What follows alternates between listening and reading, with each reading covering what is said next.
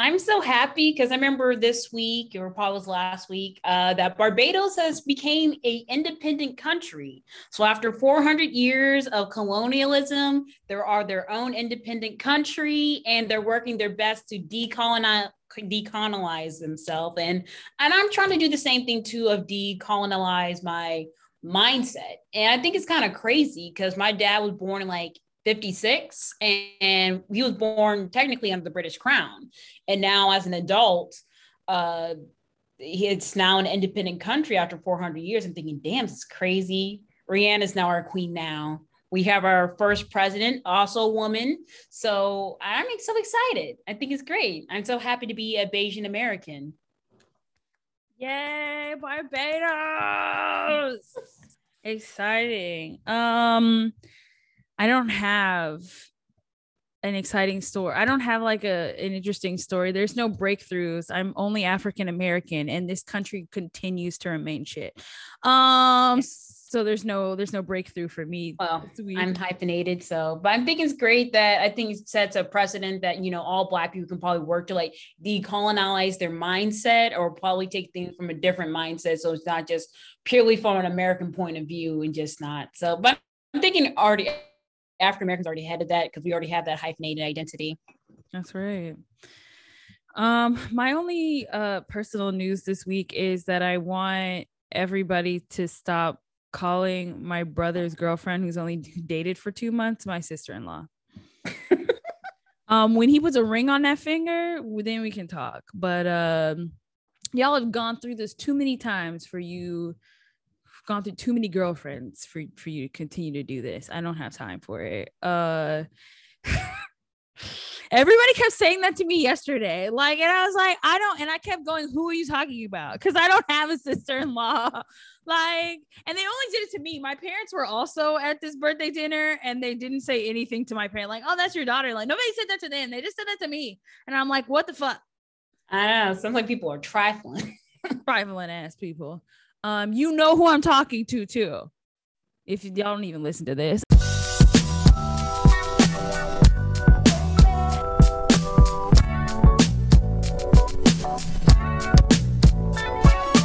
Um, anyway, welcome back to Confrontational Millennials. I'm Nikki Alley.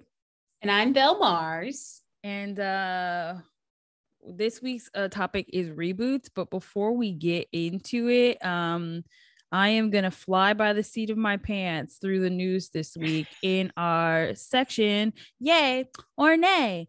Yay, or Nay. Yay. Or Nay. or Nay. Um, first little bit of news uh that happened this week. Um jack dorsey who fun as we found out when we dragged boosie through the mud like a couple of like like a month or so ago is the ceo of twitter except he's not no more. Because he decided that he was tired of this bird app as well. Um he stepped down on monday um, I don't know if they've announced a new CEO of Twitter, and I don't know why he stepped down, but nobody cares about that. um, my question to you is um like, do you think that uh it's like he's gonna go into retirement? And also, what do you do after you're like the CEO of a social media platform? Do you just go into other social media? I don't know. I mean, if I think about like say with Bill Gates, who stepped down from being like a CEO of Microsoft and then he has his own philanthropy business, he probably might just go into philanthropy, teach some people how to code, um, or just probably chill. Maybe start another company and start charging for other things. So considering with social media companies, you have enough money for like 20 million lifetimes. let's face it. So I think he's mostly just gonna chill, maybe name some other people, start philanthropy.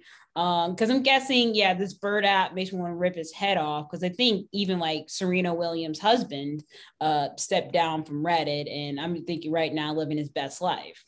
That's right. I mean, when you have that money, you have that money. Um, yeah, I think this man, I don't know how old this man is, but maybe him should just retire if you yeah can. Like that's PSA. Like if you have enough money to retire, just do that. like because like boomers, like y'all are like taking the wealth from us, and I don't have time for it. Like, how are we supposed to make our own money when you are continuing to be out here making money? Like, yeah, I, save some for us, damn it. Like, Jesus. Yeah, they have pensions and shit, so they're set. Right, you're set, and we're over here struggling. Fucking fuck. Um, those are all pictures of my tires.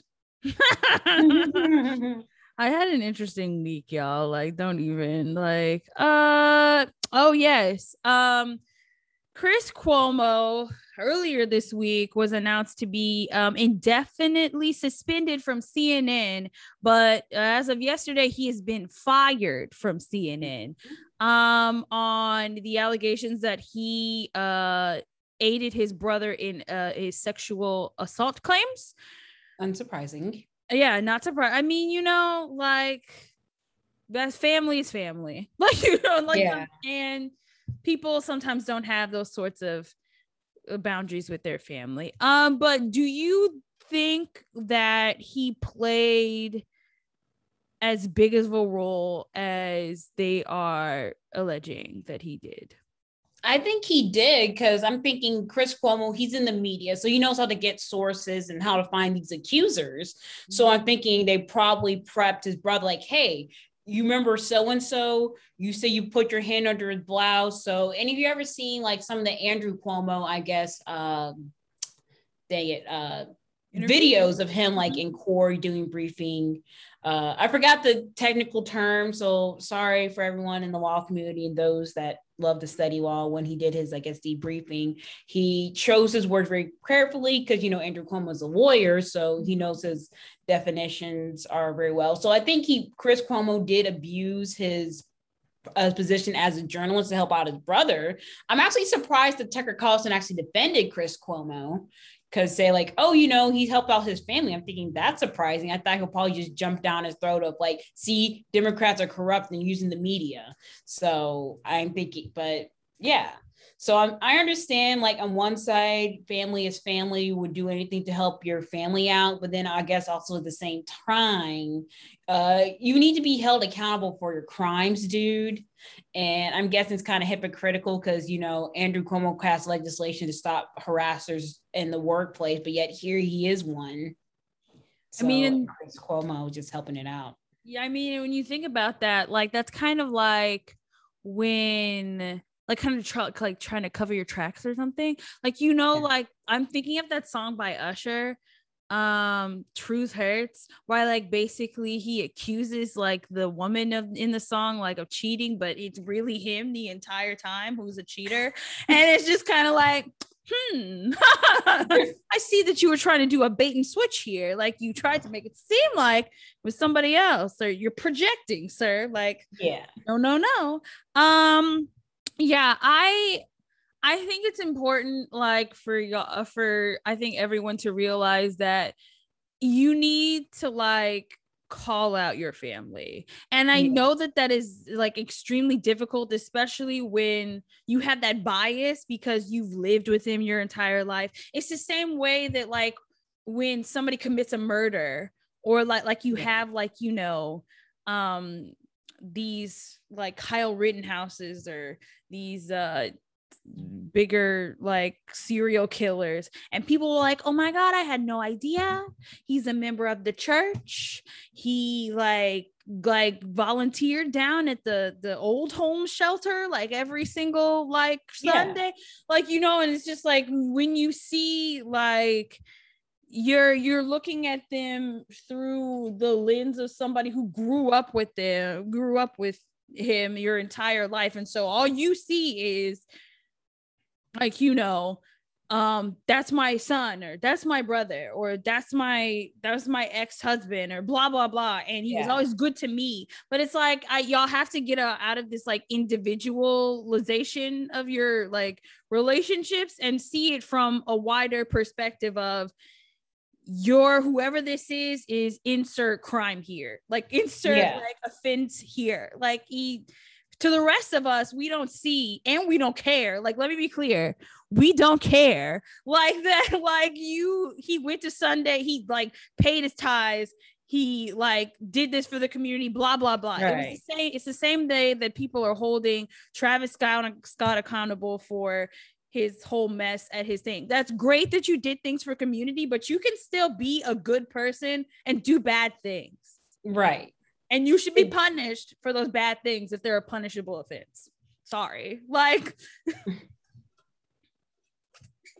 Yeah, and same thing with like Harvey Weinstein, like, oh, he donates so much money to like women's causes. He puts like movie with women on the front. He also made that documentary with Jay-Z about Kalief Browder and all the other stuff. I mean, yeah, that's great. He donates a lot of good purposes, saving the environment and stuff, but doesn't change the fact that he's a sexual predator. Right.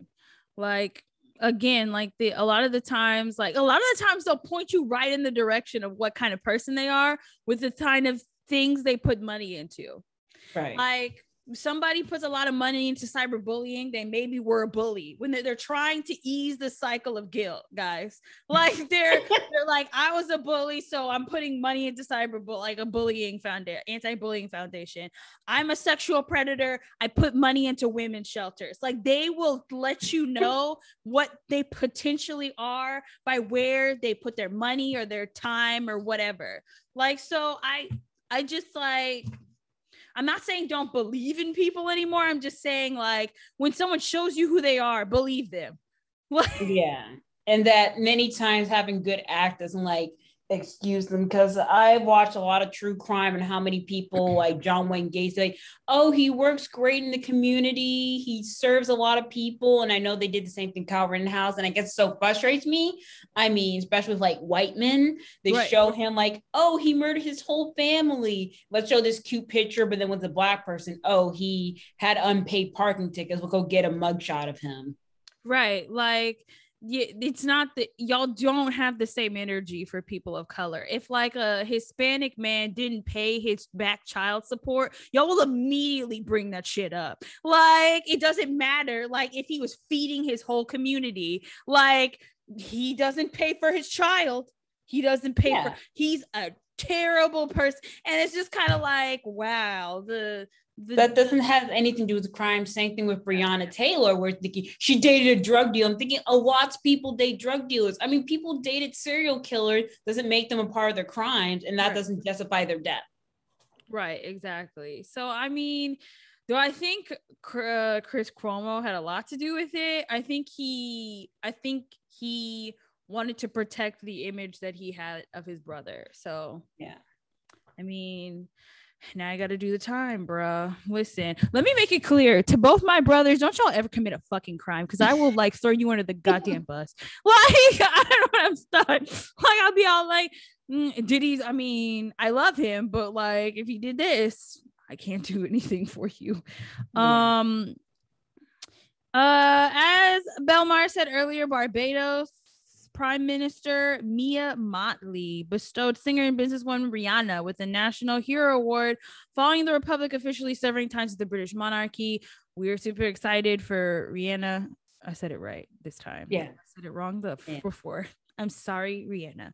Um, but like uh so my yay or nay question is it's not really even yay or nay like but who do you think that is still under the monarchy will be next to split from the monarchy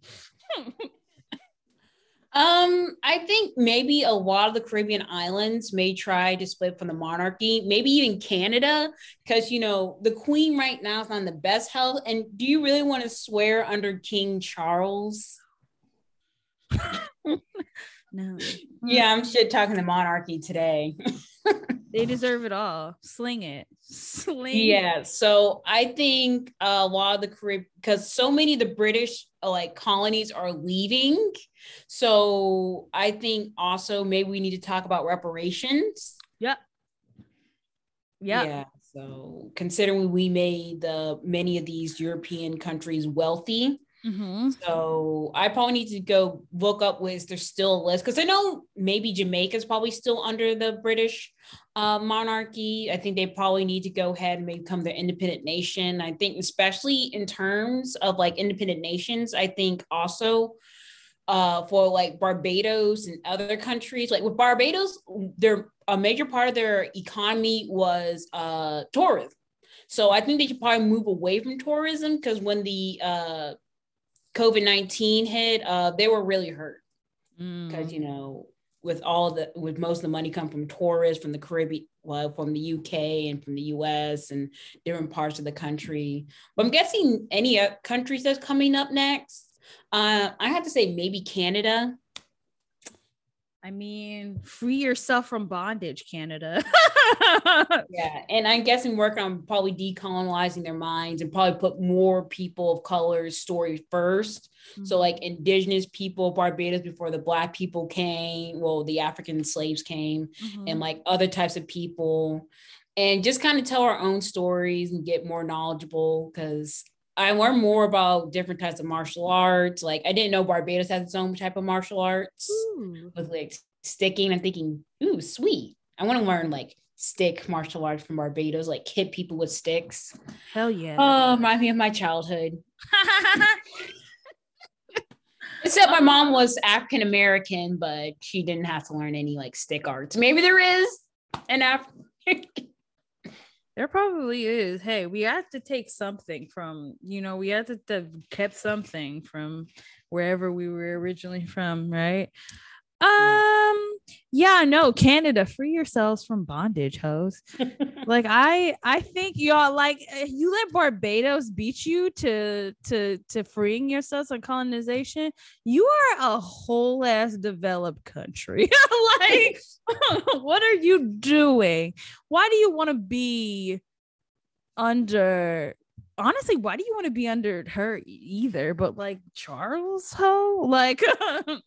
I'm gonna Google that. What countries yeah are still under well British monarchy? Still under Yes. British monarchy. Who is it? Who is British it? rule? Australia. Australia, get yourself together. Let's see. Well, they say Barbados, but that's no longer there. Jamaica, the Bahamas, Bermuda, Grenada, St. Lucia. So a lot of the Caribbean islands. So yeah. I'm wishing the other Caribbean islands could probably move away from that. Really? The Trinidad and Tobago. Uh, oh, Trini too. Mm. Yeah. Actually, some of my family's from Trinidad and Tobago, distant cousins. So both related to Rihanna and Nicki Minaj. Yes. But listen, Australia and Canada and New Zealand, what are y'all doing? Like, what are y'all doing? Is it just easier for y'all to just be a part of the Commonwealth? Is that what it is? But like, also, why? why? What is there any perks from being a part of the Commonwealth? What are they?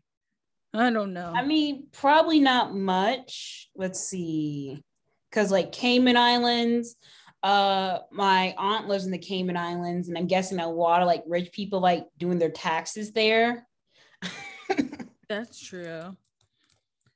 Turk and Caicos Islands, Indian Ocean territory. So it's just like water. Well, a couple islands. Probably get rid of the British because I'm guessing there's such a small island uh-huh. that I'm guessing they're still there after like hundreds of years. So there's right. only like 14 co- well 13 like uh former colonies that's still like technical colonies but yeah i think all these countries if they could probably move away from them but i'm guessing since they're so small they probably like rely on like tourism of the british yeah so maybe that's why they probably stay under there um because i'm guessing any other reason i can't really think of any reason any benefit of staying under the monarchy versus like leading yourselves because the British are not everywhere, dude. They're not. Um, yeah, no, I need Canada and Australia to get your shit together and just leave. I need you to just leave. Um so uh yeah, no, I I'm saying Canada, you need to be the next ones. Just just up and leave, girl. There's nothing tying you there.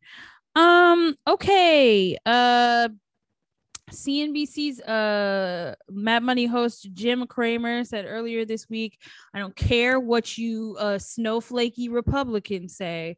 Um, you need to have a fucking mask on and you need to get a mask vaccine mandate. Fuck you. Um, have the military run this shit. Everybody gets it, and then we wouldn't have to worry about this. Um, right. I'm sure that he got a lot of backlash from that. I didn't look because I didn't care. Um, I'm just telling you how it is.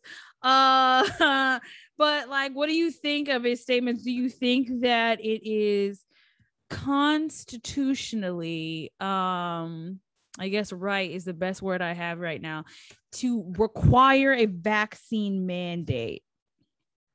Yeah, and I know I mentioned this before because it's so frustrating because no matter what area, we always had a vaccine mandate. Mm-hmm. I mean, to go to public school, you need to be vaccinated. And I know when my dad joined the military, you need to have like a certain list of vaccinations to like go anywhere. Mm-hmm. And if you want to travel internationally, you also need to have like certain vaccinations. Like if I want to go to uh South Africa, I need to be vaccinated for certain things. So mm-hmm. it's like it's nothing new but I'm guessing the only thing new is COVID 19. And I'm just thinking they just want to like piss off people.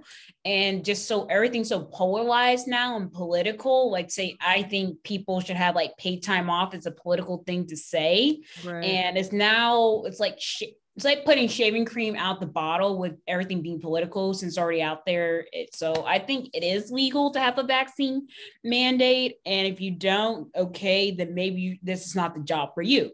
I mean, we have freedoms, right? You're free not to get the vaccine, but then as a consequence, you can't work in Congress or you need to get your power stripped away. And it's so frustrating to me. It's like, oh, I don't want to get the vaccine or whatever reason, because the research is out there. Mm-hmm. But I'm just thinking people go to fucking like Joe Rogan to like get their information. I'm thinking if you're dying, would you go to goddamn Joe Rogan?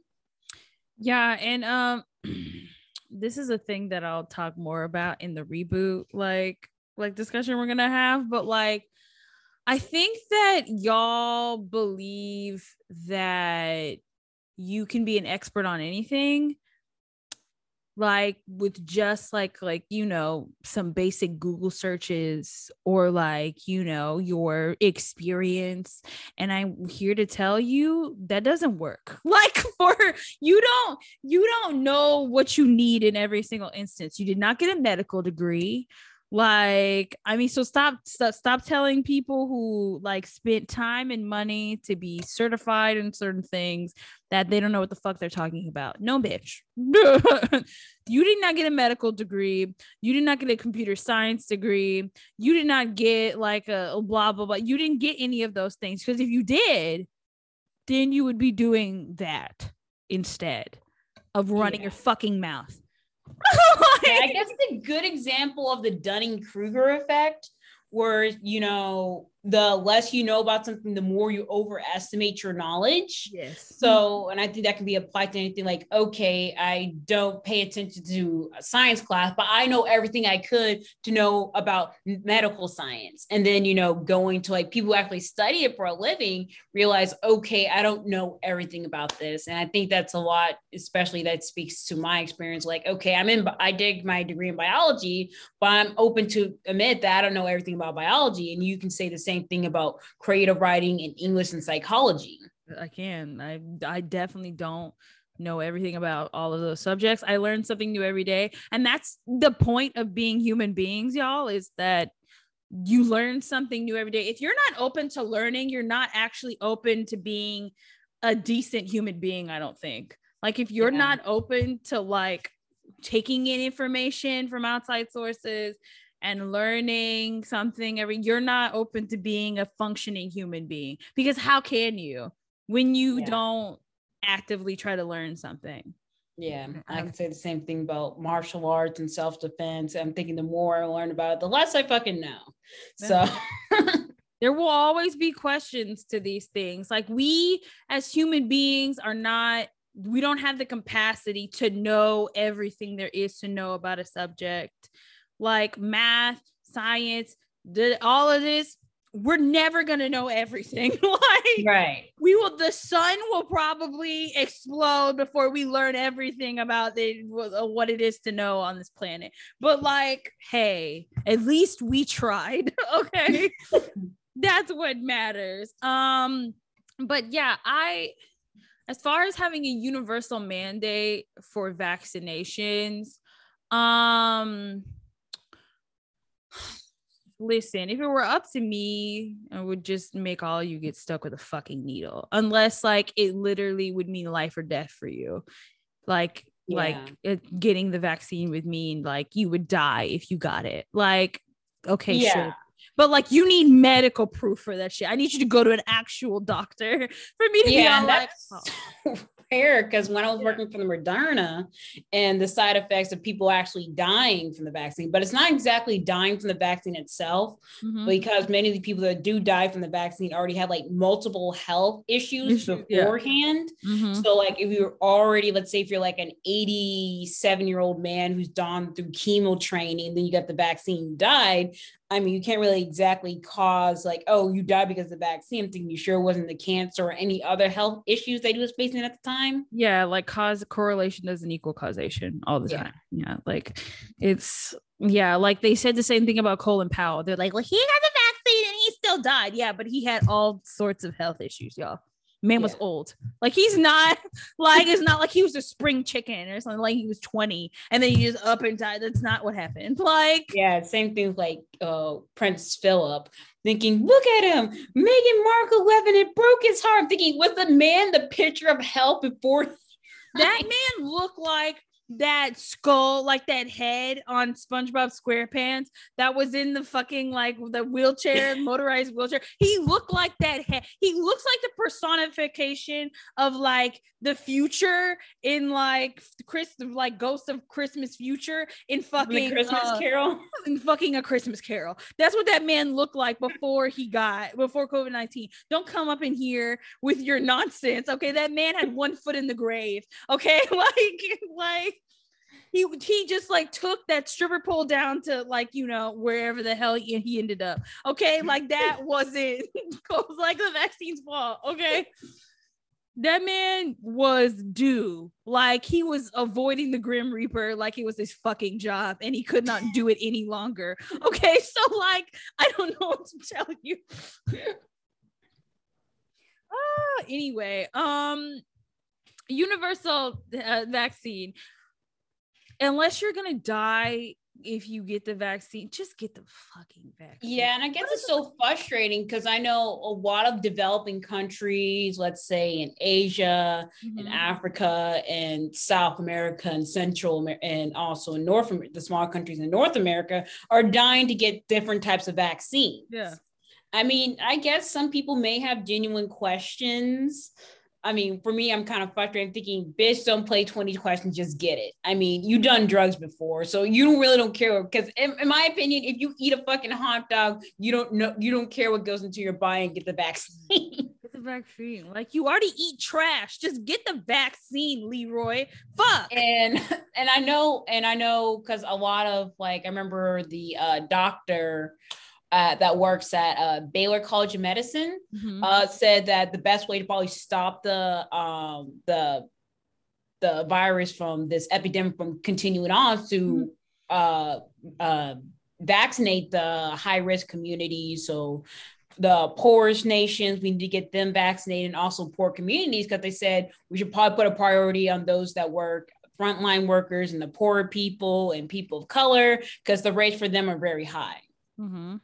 So, and versus, you know, other people. So I'm guessing this is also my tinfoil hat conspiracy theory that if it was bad for people, they will probably ship it out to like Africa and like South America immediately because mm-hmm. they'll get anything versus giving it to like uh First Nations first. Right. Like and like giving it to Kim Kardashians and all that other shit. People can pay for it. Like, yeah. So just get the fucking vaccine. Y'all are annoying. Um anyway, uh moving on. Um Stacey Abrams, who y'all don't deserve. I mean, like just point out y'all don't deserve her because you don't deserve black women in general, but you definitely don't deserve Stacey Abrams. Um, has announced that she's going to run for Georgia governor again. Um, I expect you hosts to be out in Georgia. In Georgia, in Georgia specific. I'll go to Georgia. I can't vote there, but like, I, if I could go to Georgia and vote for you, girl, I would. Okay. uh, but I expect you, Georgia people, to go out there because I've heard about y'all of for like governor now. Trash. Why? so like I expect you to be out there voting for your girl because I don't know why you cuz like look think of how much money he's lost y'all. Just I'm talking to the rich people of Georgia. Okay, listen to me just think about the all the money that that man has lost you because you couldn't shoot movies in Georgia. like I want you to think about it. I want you to calculate in your head the invoice of how much this man fucking owes you because you couldn't shoot your movie in Georgia. Yeah, and like, considering like Tyler Perry Station in Georgia, mm-hmm. and that's where they filmed Black Panther. Mm-hmm. Like I need you Okay. Now think about that. Think about it. Do you think, and now I have a now the question's coming. Do you think that Stacey Abrams has a better, like, because of the pandemic and because of all the things that have happened in the past couple of years, do you think she has a better chance of becoming governor this time?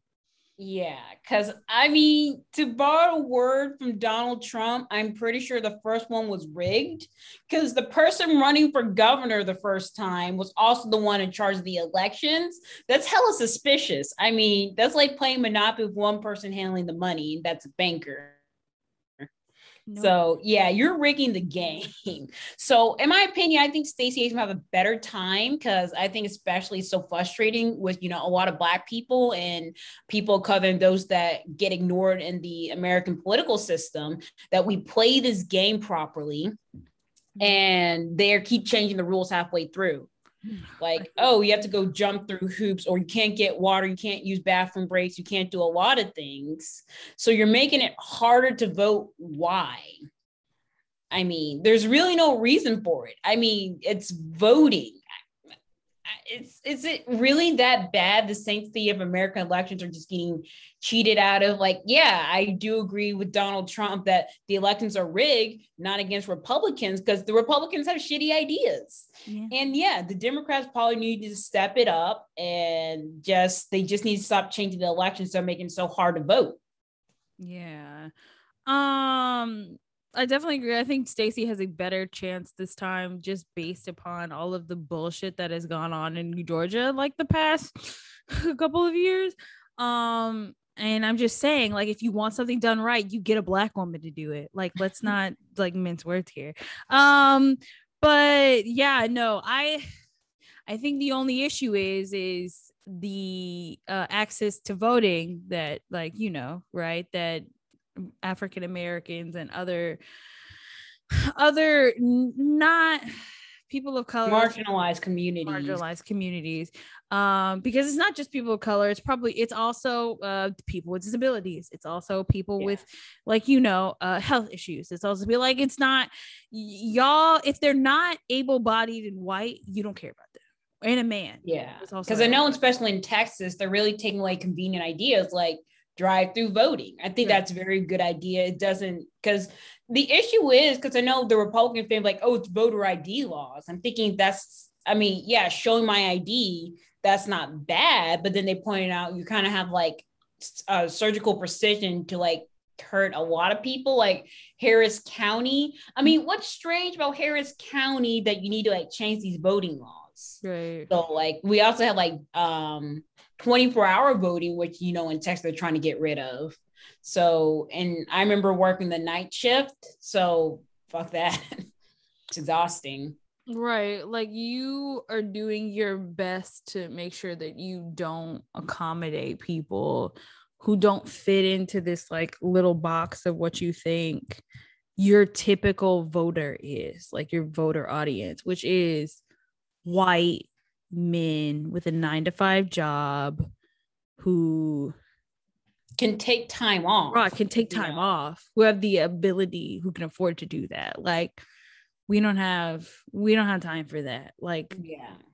So yeah, no, I I hope I have my fingers crossed for Georgia that Stacey Abrams can finally get in there and make some the the changes that need to be made because I don't want to visit there. Like y'all sound like garbage. And I already live in a garbage state. So like I don't want to like the South just needs to do better in general. Okay? But like yeah, I mean, and I guess in a more sympathetic role. I mean, the South has so much to offer people. Like we have great food. Yes. We have great Southern hospitality. And I remember I was on Reddit. They said, okay, what's one thing American does good? They said American individuals are really nice. A group of them together, they're rude as hell. Oh, and I agree. Uh-huh. I mean, small Southerners by themselves.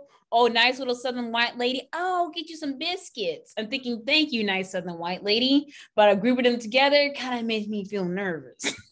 Listen, if you uh, some some man on TikTok made this like amazing point. He was like, if you go to any major city, especially in the South, and you see a whole bunch of like white people together, you should be afraid because like that's but like a diverse city that doesn't make any sense. Why do you have why do you have no friends of color like in your group? that is doesn't make and you live in Houston or uh, Atlanta or like uh or New LA or, or LA like any of that. You should not have all white for that doesn't make sense. Yeah like, so we have like so and I know with Texas is a state of contradictions. We got great you know we have great food. Yes one thing I'll rep for the South that we have better food. Mm-hmm. whether it's Texas Louisiana Florida. I mean, I wish we can probably go back to Florida and explore more of the cuisine there. Yeah. Um, mm-hmm. and food fusion. And we also are big on football. I mean, I not a big fan of football, but I know a lot about it. I know, right? Like I literally for like the game I'm coming up with, I was in like a tire store because I had to get my tires redone. And I just asked, like, because there's a whole bunch of men, obviously, in the front. I was like, hey, if I asked you who has the most Super Bowl rings, was that it? Would that be an easy question to you? And they're like, absolutely. I know who has the most Super Bowl rings. Of course I do. I knew the answer to that, and I fucking hate football. So that should just tell you something. Like, even my mom knew. My mom will watch football, but she doesn't like not like that. And I was like, "Mom, who has the most?" And she thought about it, and she's like, "Asshole." And we all know who that was, Tom Brady. so like, like, it's just saying, like, that's what the state is. It's just fucking football. Yeah, football, Texas, Louisiana. I swear, sometimes they're like partners in crime. I mean, we also have the best one top, top research facilities in the world, mm-hmm. and I'm thinking we also need to step our game when it comes to like voting rights. And yes, many times, I'm guessing the good thing about the South that we're more open and, and honest about our racism versus like in the North where they're kind of like coded about it, like, oh, you seem a bit urban versus in the South, like, yeah, you kind of black. Girl, why more honest in the South? Yeah, you know, right, right. Like no being around the bush. So I'm thinking we and to keep him in the same uh spirit of honesty and shooting from the hip in Texas. I'm just think we need to get our shit together. You do it doesn't make sense that we're bigger than like most countries. And like but we are the fucking like we don't have we don't have all the and part of that is leadership. Um so beto o'rourke are you fucking listening? I need you to get your shit together. And like i need you to kick this man out. Yeah. step like, up your game and i guess another thing with texas i mean don't say you're to ban all guns because even liberal people in texas are okay to guns to an extent I don't think everyone should have a gun. No. But um, I'm guessing you don't want to make it too hard for, I guess, the good guys with the guns to not have a gun. Mm-hmm. So yeah, you got to be careful, Beto. You got to walk it back some. You got to dog walk that you know, that ass back and be like, wait yeah. a minute, I've had some retrospection. Uh, so yeah, um, but yeah, I I hope she does. I hope she wins. Um, let me let me see. Do I have anything else? Um. Sorry. Um oh yeah, um see this is why nobody wants to let y'all outside. Um because kids have started going back to school without vaccines and mandates and all that shit.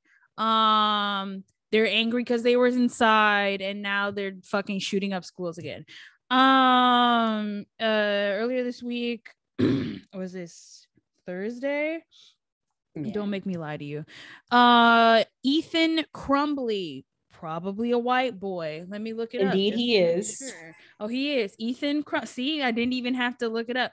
Ethan Crumbley um shot uh well he was he's been charged for murder terrorism and other charges for a shooting that killed four students and injured others at oxford high school 30 miles from detroit and he's going to be charged as an adult which is what you Mm. should have fucking did for kyle fucking rittenhouse but that's beside the point um yeah so this is again like His parents have- are also charged as well.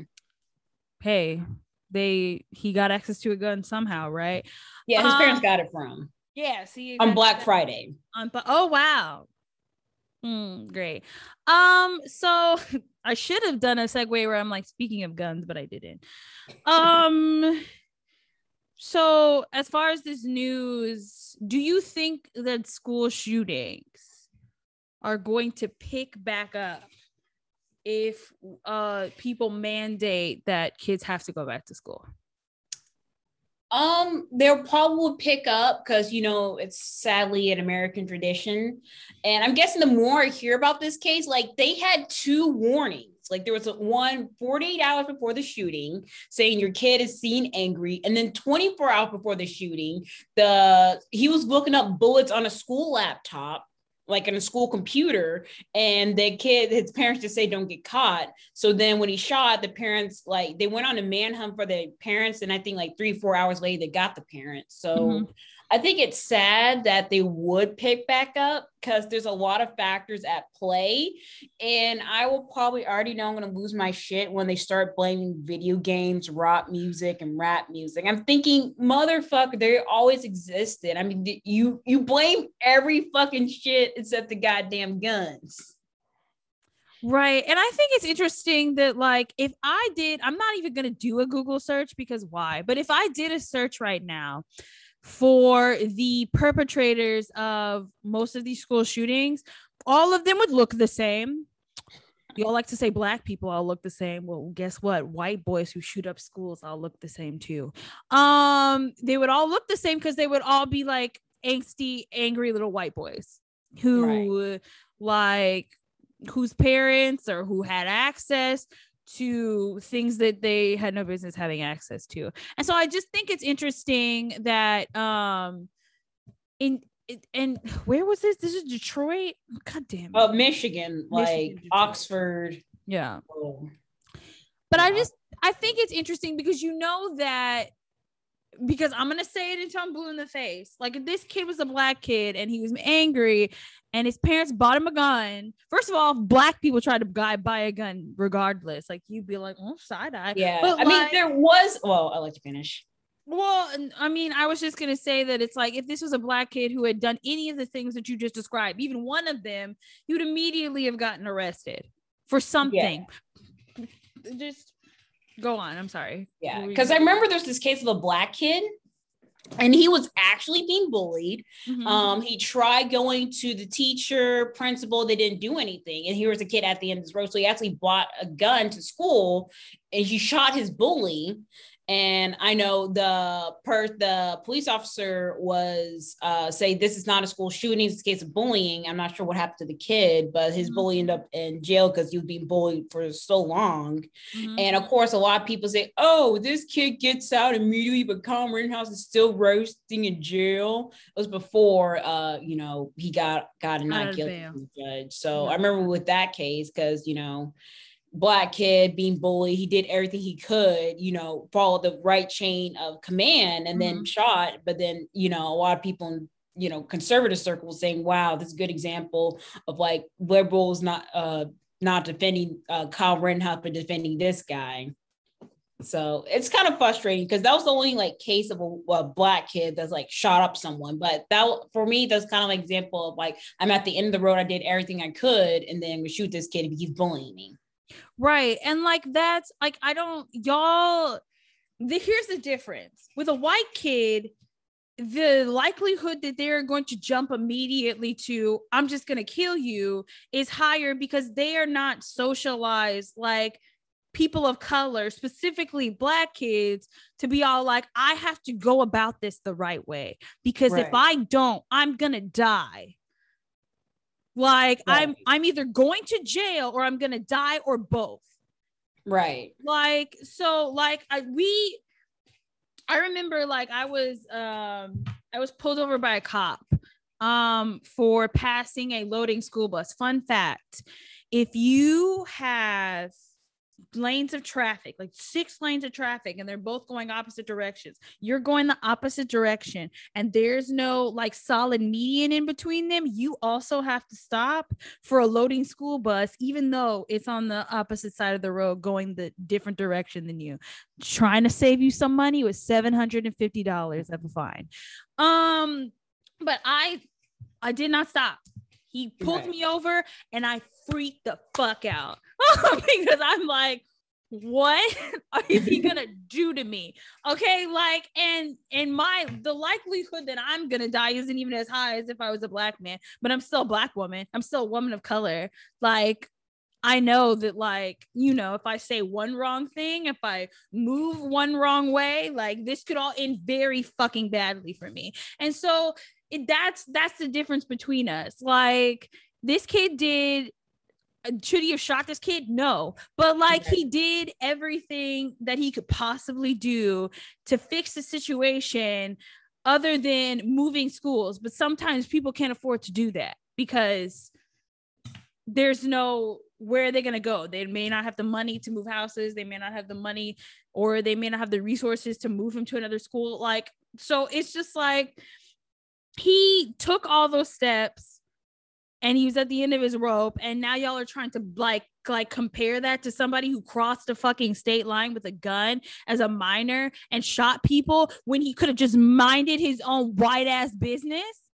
Yeah. Oh yeah. So yeah. It was a timberview high school student. Uh i believe his he's 18 year old.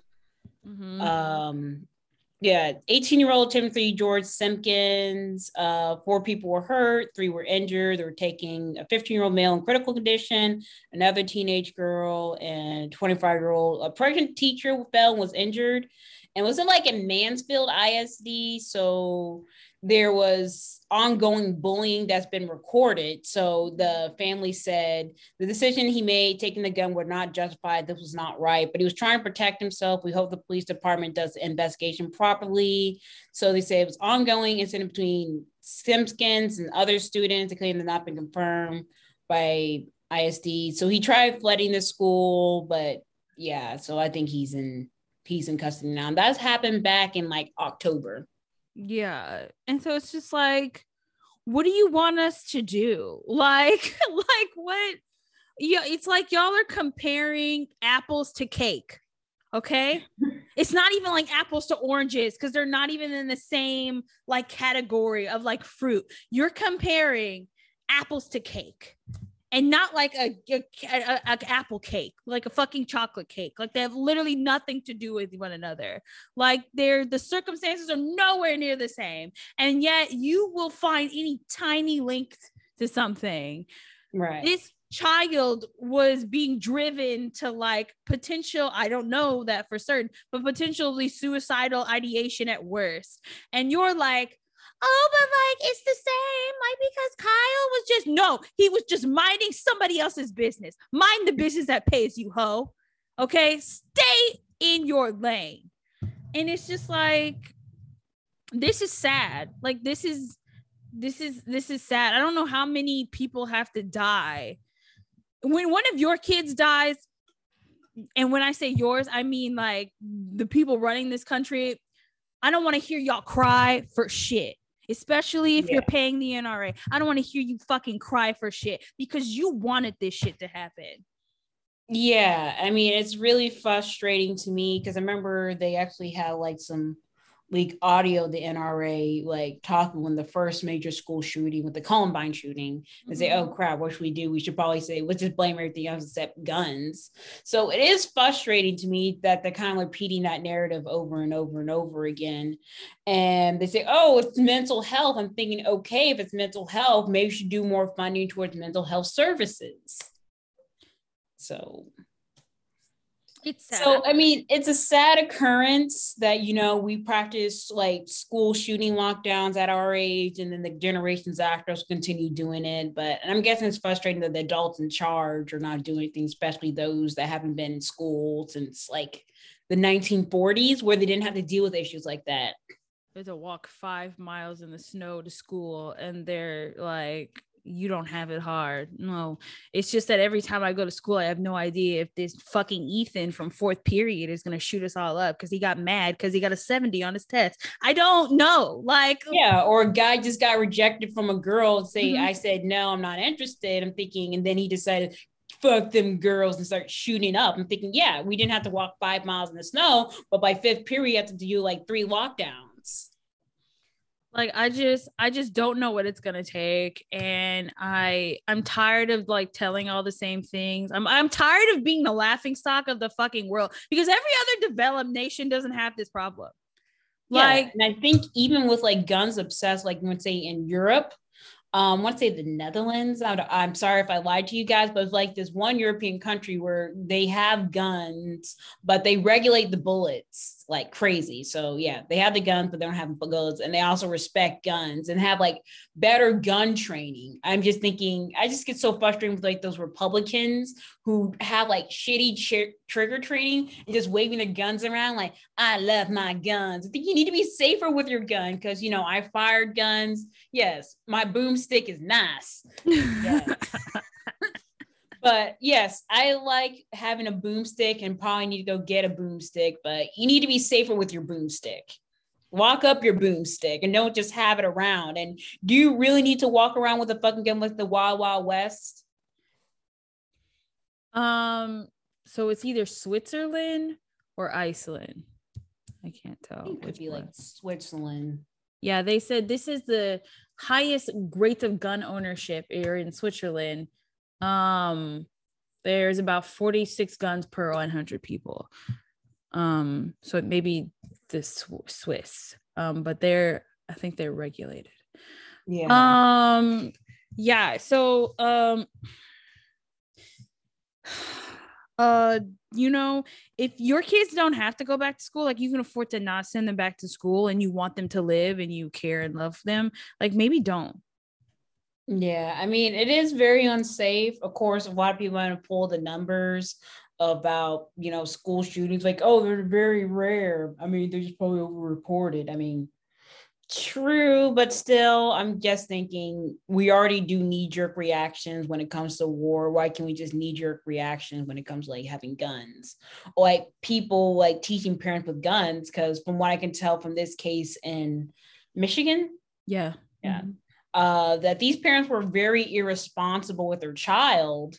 Um, I mean, yeah, I can understand that you probably come from a family of guns. So let's say you hunt with guns, that's great, and you respect guns. But obviously, this kid had some a lot of issues, and I'm thinking the parents didn't properly address it.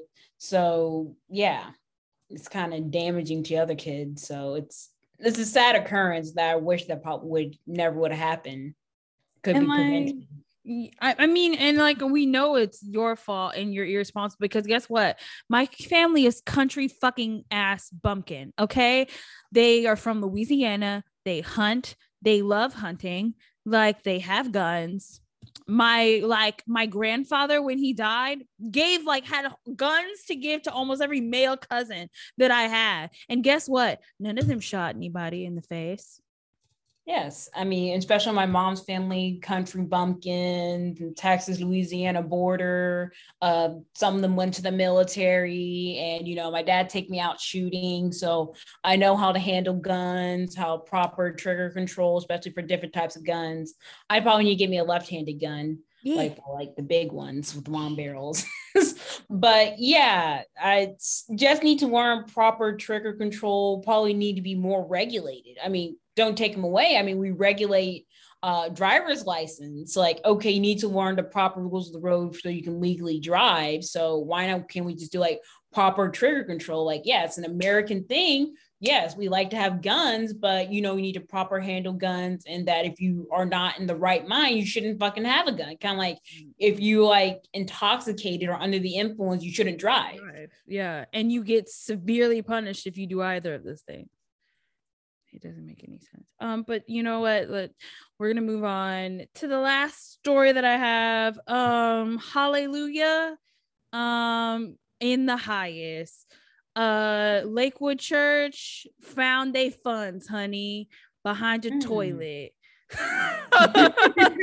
on, on Friday, um, uh, a plumber was uh, fixing a loose toilet in a bathroom of the mega church Lakewood.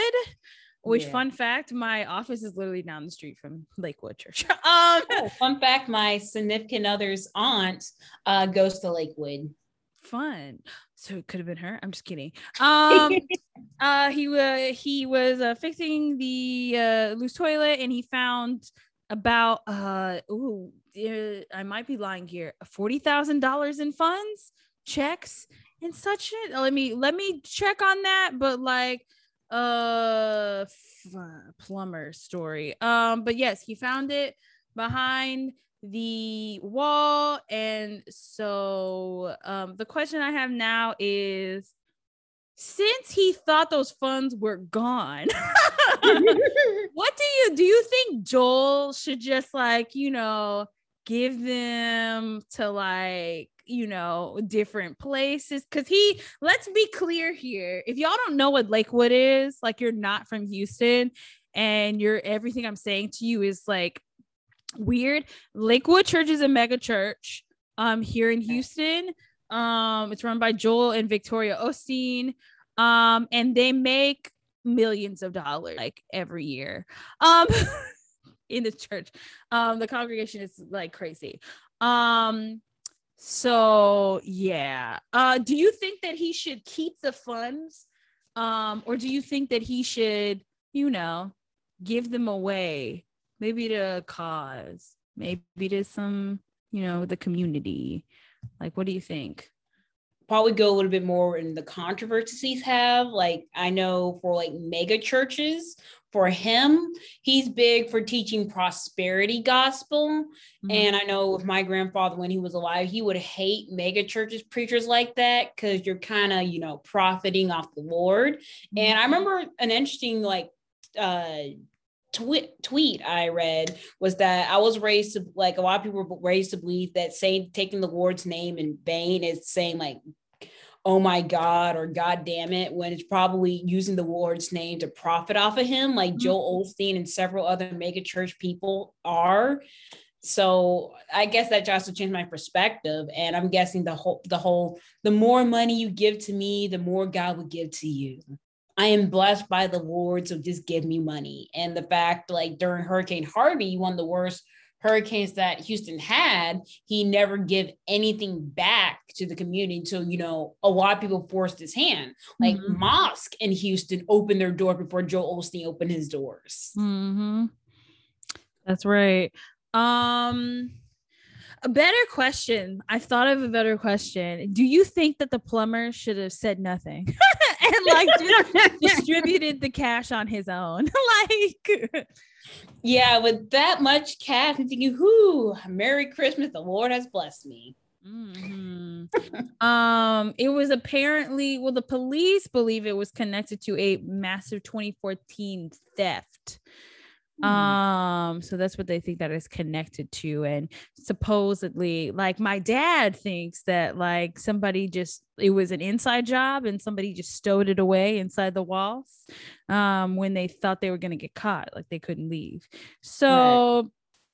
possible, but I mean, yeah, I don't know that I would if you thought you lost the money and you obviously weren't um, you know, worse off for having lost the money, then what do you need it for?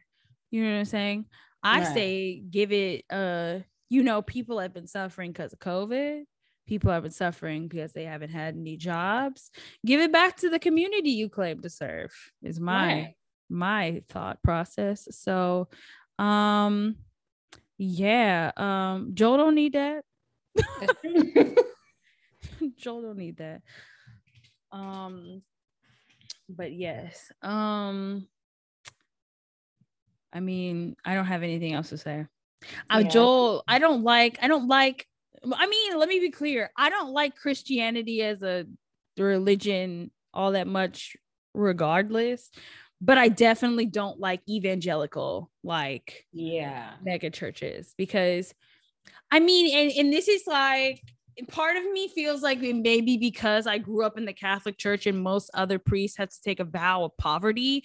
But like also another part of me is like you don't need all that money anyway.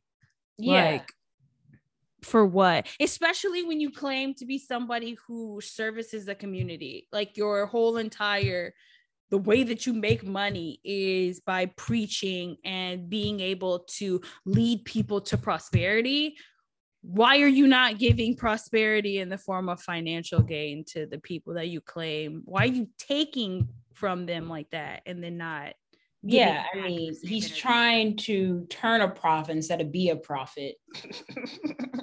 and that's a word. Oh, amen. so yeah, ha- hella sus. I'm not sure if like Joel Osteen's personally did that, like, oh shit, maybe go hide this in there. Amen, amen. Or it could be, you know, someone in a higher up inside the church, you know, who deals with the money. Maybe the treasury department hide it a long time ago because, you know, maybe people want to have a little cut for themselves. Think I worked for this motherfucker in Houston for years trying to get me some money myself.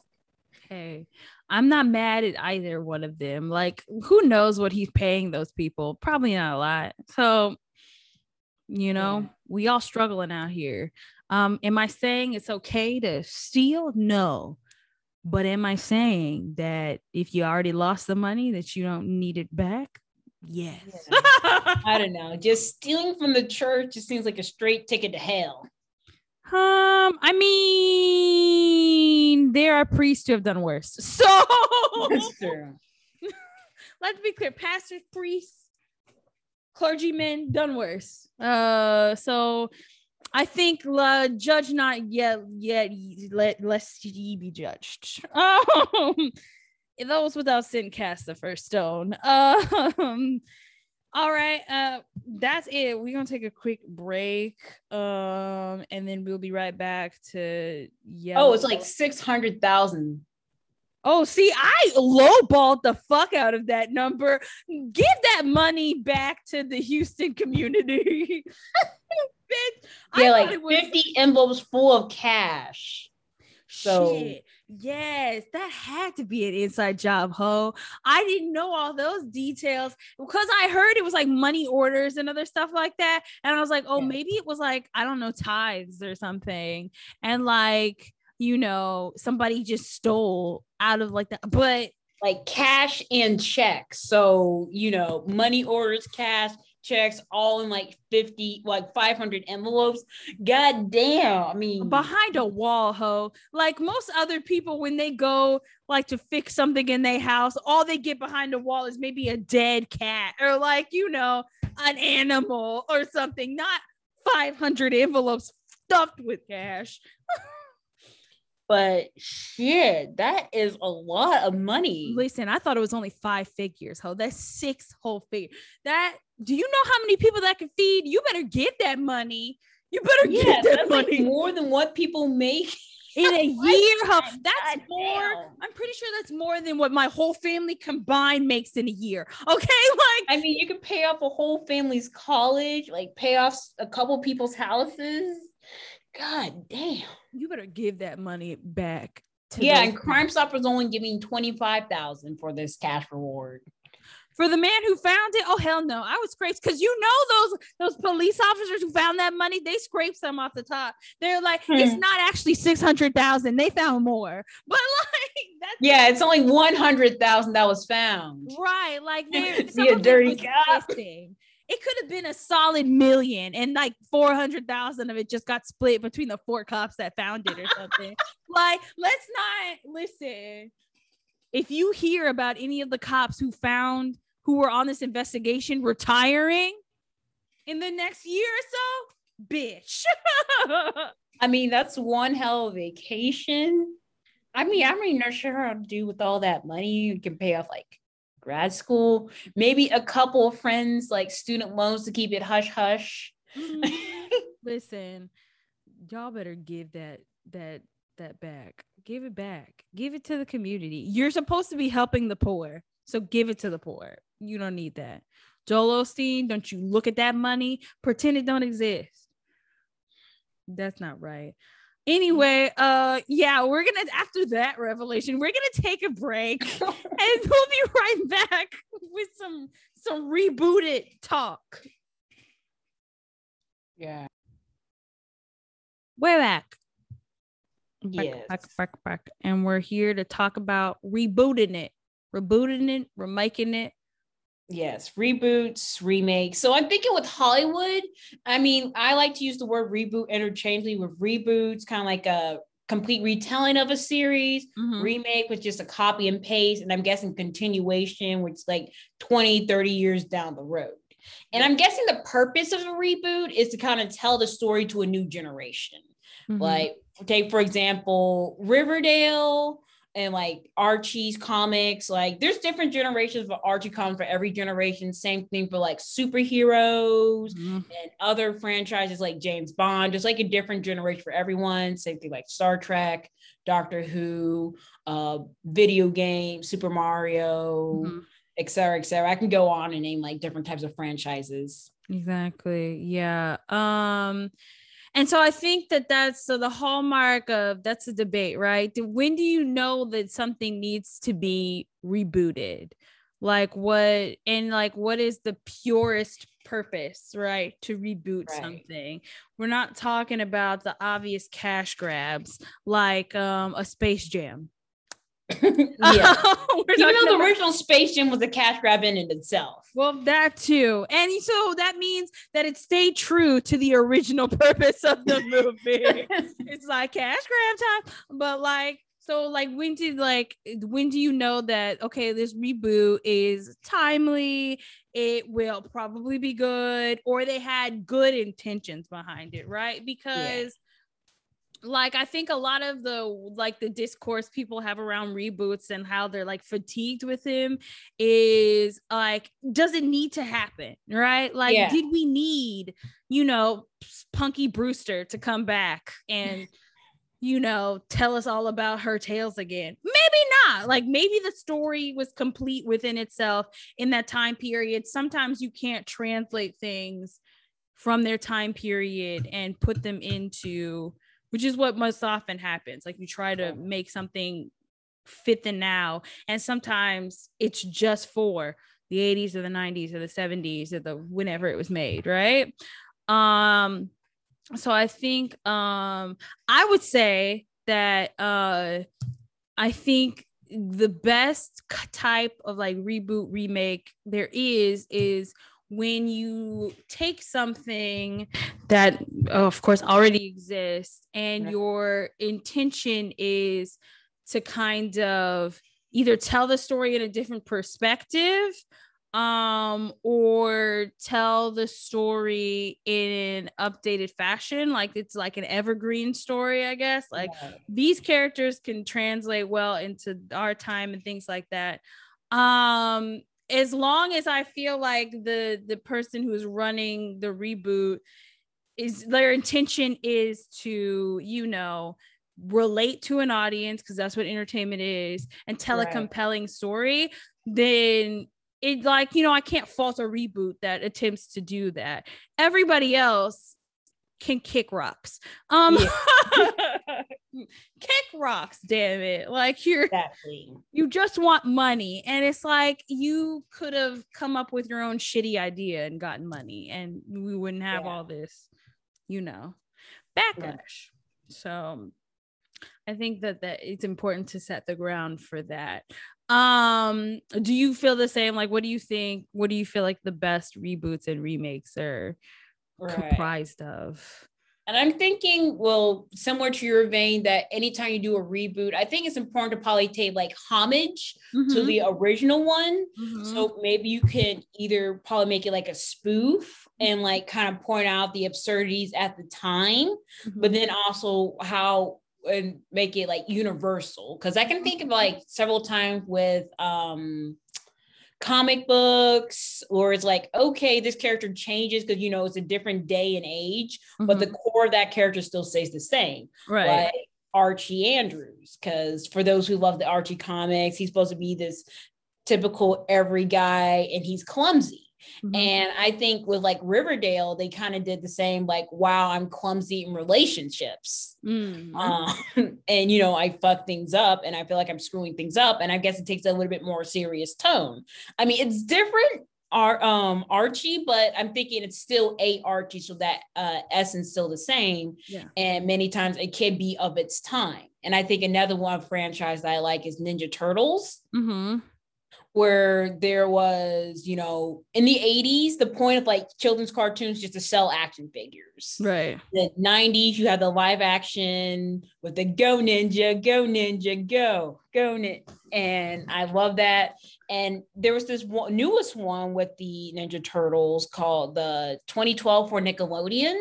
Mm-hmm. And what I like about that, it pays homage to like all the Ninja Turtles. And they even talk about how weird the Ninja Turtle was in mm-hmm. the 80s, how they can easily just walk on the surface like no one's fucking business. But then they also mentioned, okay, let's change some certain things. Like they made uh Casey, well, well, April O'Neil like a teenager because they said, okay, it's kind of weird that an adult human will hang out with like a bunch of teenage ninja turtles.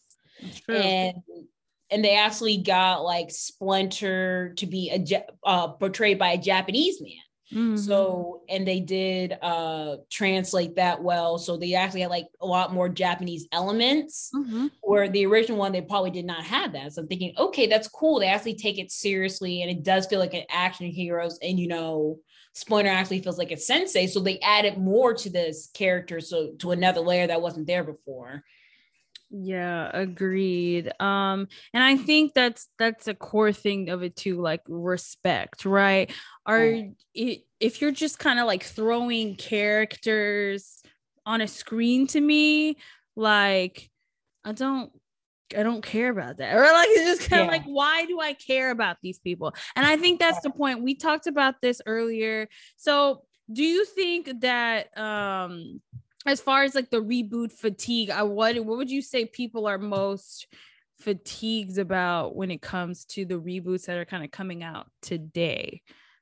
Yeah, because when I think about the reboots, um, and I'm guessing slash continuations that are not good, um, I mean, I orig- like the original, like with like Disney, uh-huh. that yes, there are a lot of faults with the princesses, but you know, if you actually look back at them, yeah, they're very much of the time, mm-hmm. and you know, very princessy. But I'm just thinking they're just going too far the other way, where they're like every girl is a hashtag girl boss, perfect, independent, but then it just seems so bland and they have no growth. Right. And I know like a lot of male superheroes or like male uh, characters, they have growth in some way. Like, okay, I'm not gonna rely on anyone, and that yeah, they fail and they're not perfect in the original one. But like, for example, like none of the princesses in the original Disney ever want to marry the first guy they just met. None of them did. Right. No, they always it was it was always happenstance. Like they just wanted to either get out of a problem yeah. or like they wanted you know freedom of some sort like you know with cinderella she wanted freedom.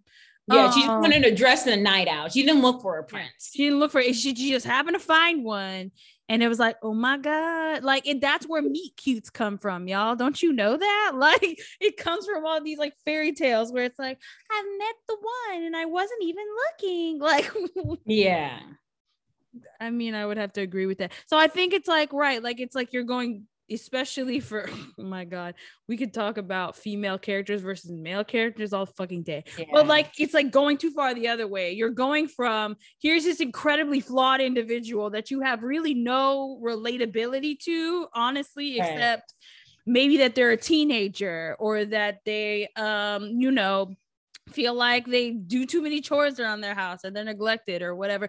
Like you only have one thing in common with them all the way to here's this like girl who has absolutely no growth and like you like you have yeah. zero in common with her um but you want to be her and it's just kind of like do i though do i want to be like Belle from the recent Beauty and the Beast. I mean, Emma Watson is fine, but like, yeah.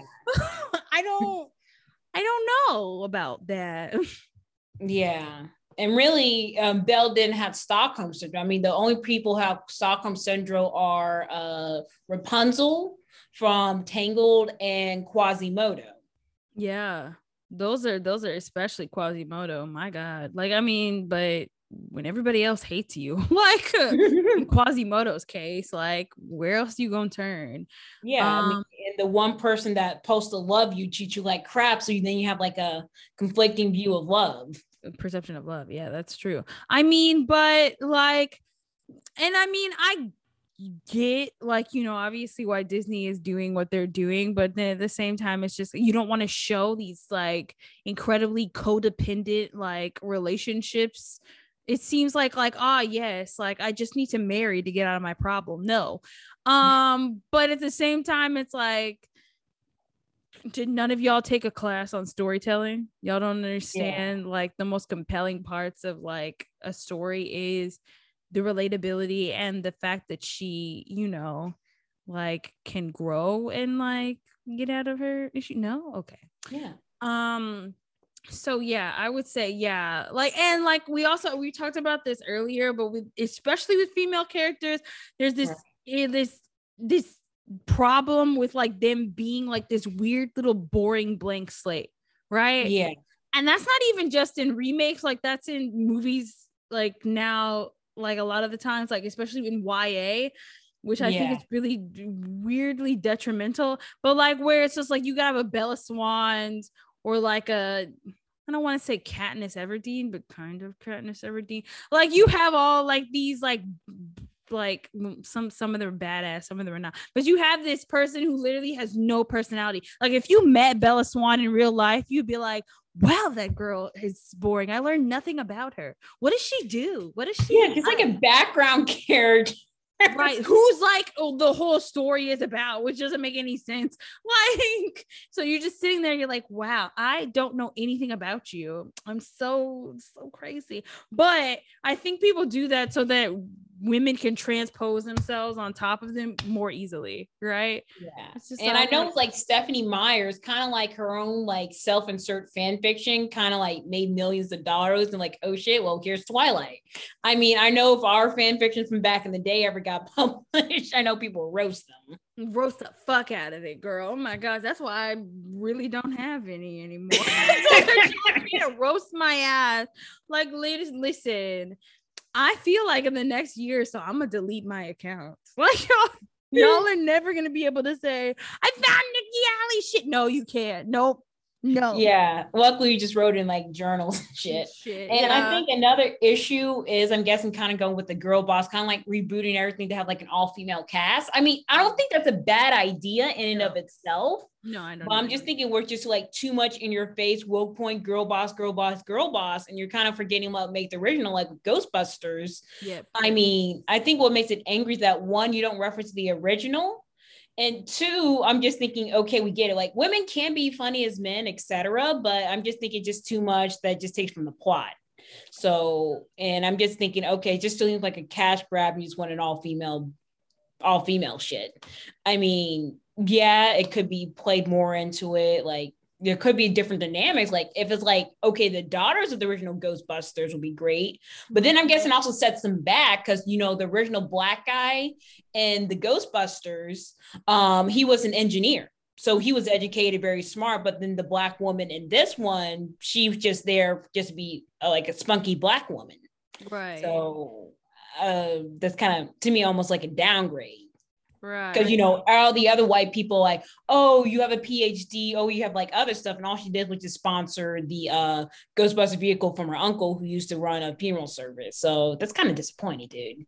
Yeah, like yeah, I think like y'all are really trying to, and I get it. Like, it's like it's the same. It's kind of what we were talking about earlier, where like you're trying to ease the cycle of guilt, right? It's the same thing with reboots. Like because there were not a lot of women led like movies like you know yeah. back in the day or whatever like women were relegated to being the sex appeal or like the no damsel in distress yeah damsel mostly just the sex appeal um like they're now trying to be all like women everywhere shove them like every your faces that but like the problem with that is like you have to still give them actual character and i think the the issue is is that y'all don't know how to write female characters you don't know how to write them. Like men are notoriously bad at I'm sorry. Like they're not enough, They're probably not enough women behind the scenes writing these female because if there were,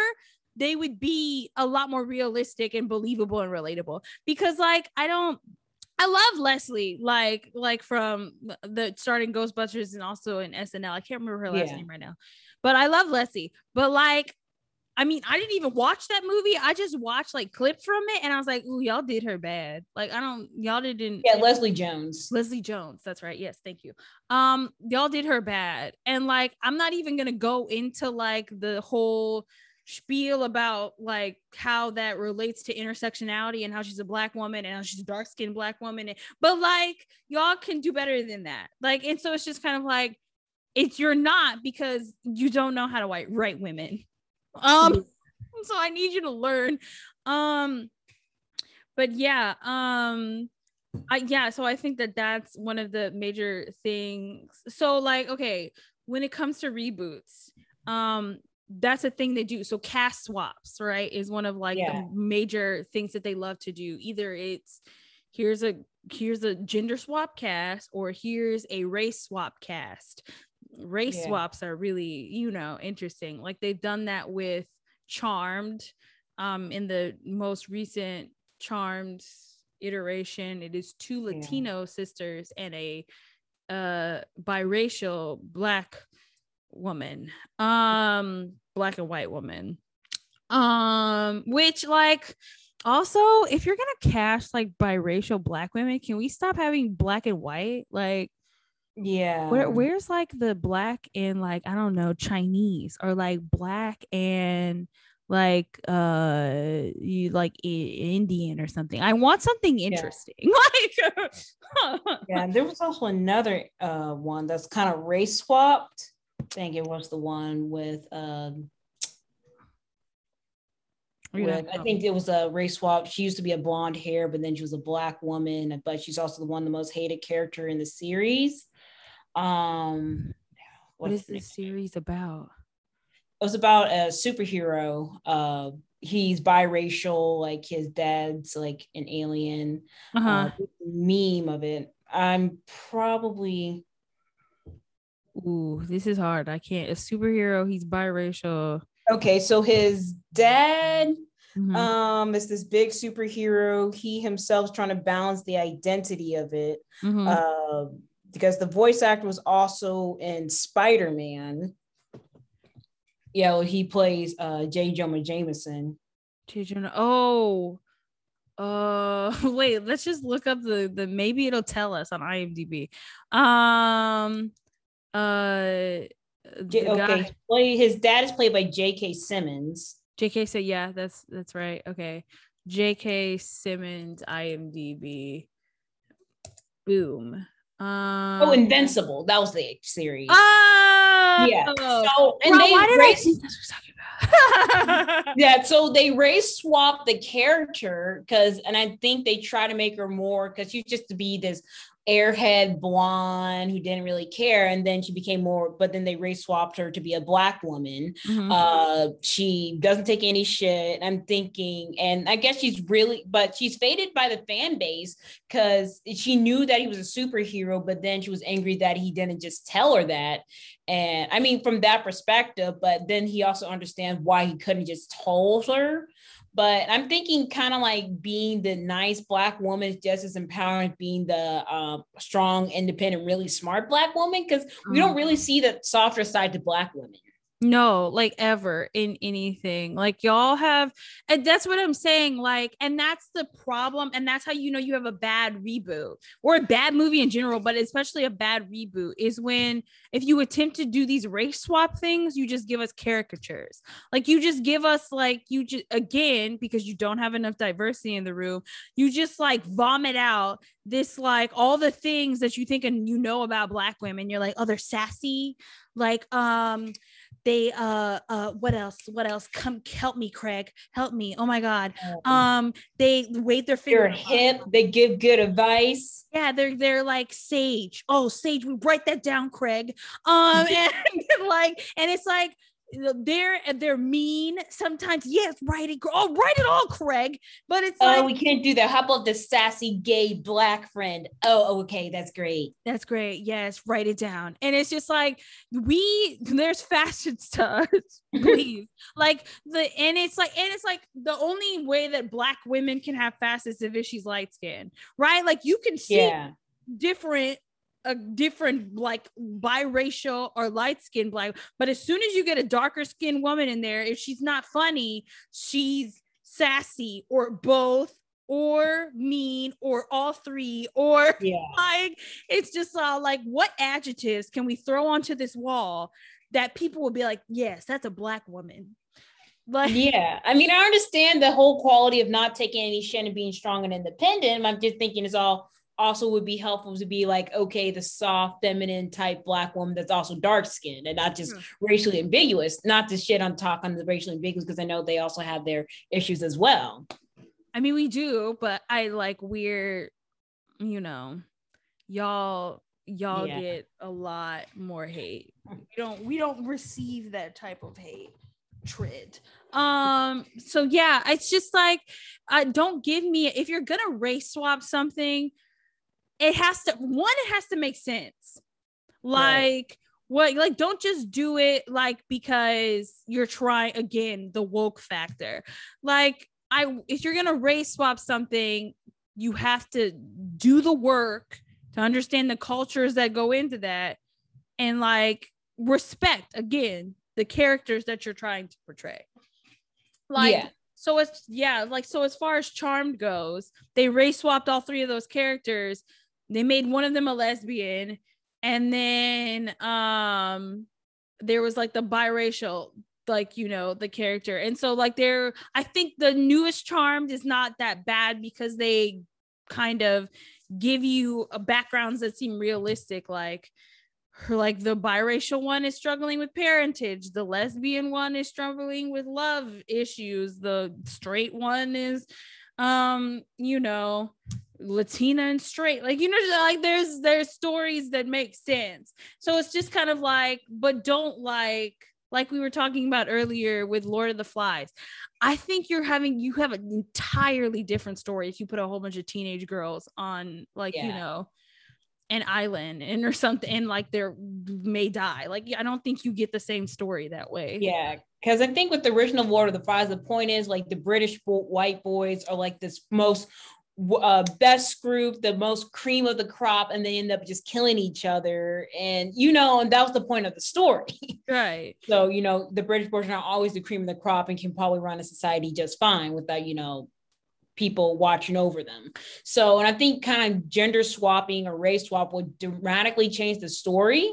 Mm-hmm. But sometimes um if you could race swap it could be an interesting way to tell the story unless it doesn't affect it at all because i think another example is like sherlock holmes mm-hmm. that series that existed for years in many different forms. I remember I was a kid, like I had Yahoo email and I watched Sherlock Holmes in the 22nd century with Watson being a robot and General Lestrade being a woman. And then she has to like check Watson, I mean, check Sherlock, say it's the 22nd century and women can be people in positions of power because you know that wasn't. And I remember there was another Sherlock Holmes story, Elementary, with Joanne Watson Mm-hmm. So with uh, Watson being a woman, and I think played by Lucy Liu.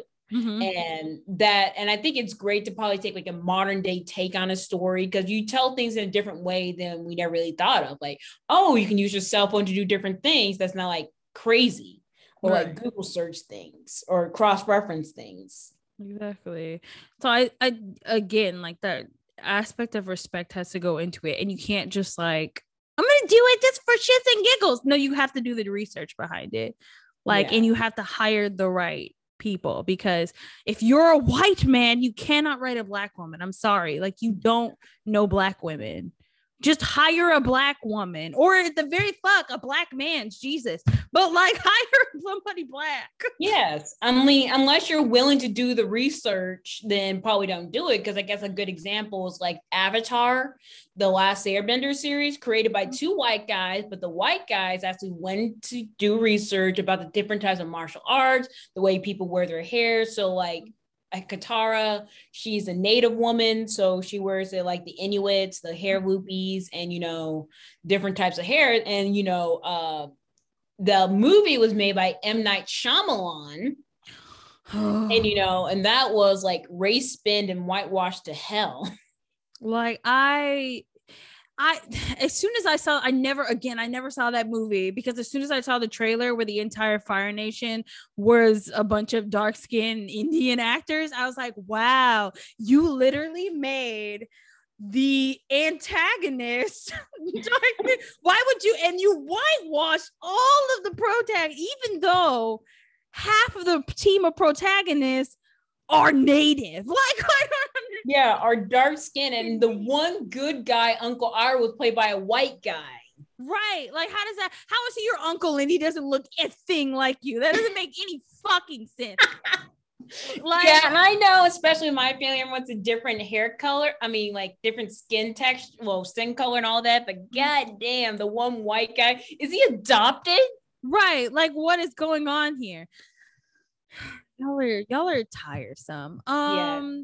So uh, we can probably talk about good adaptations that we like and why to go on a lighter to go on a better side of things. Right.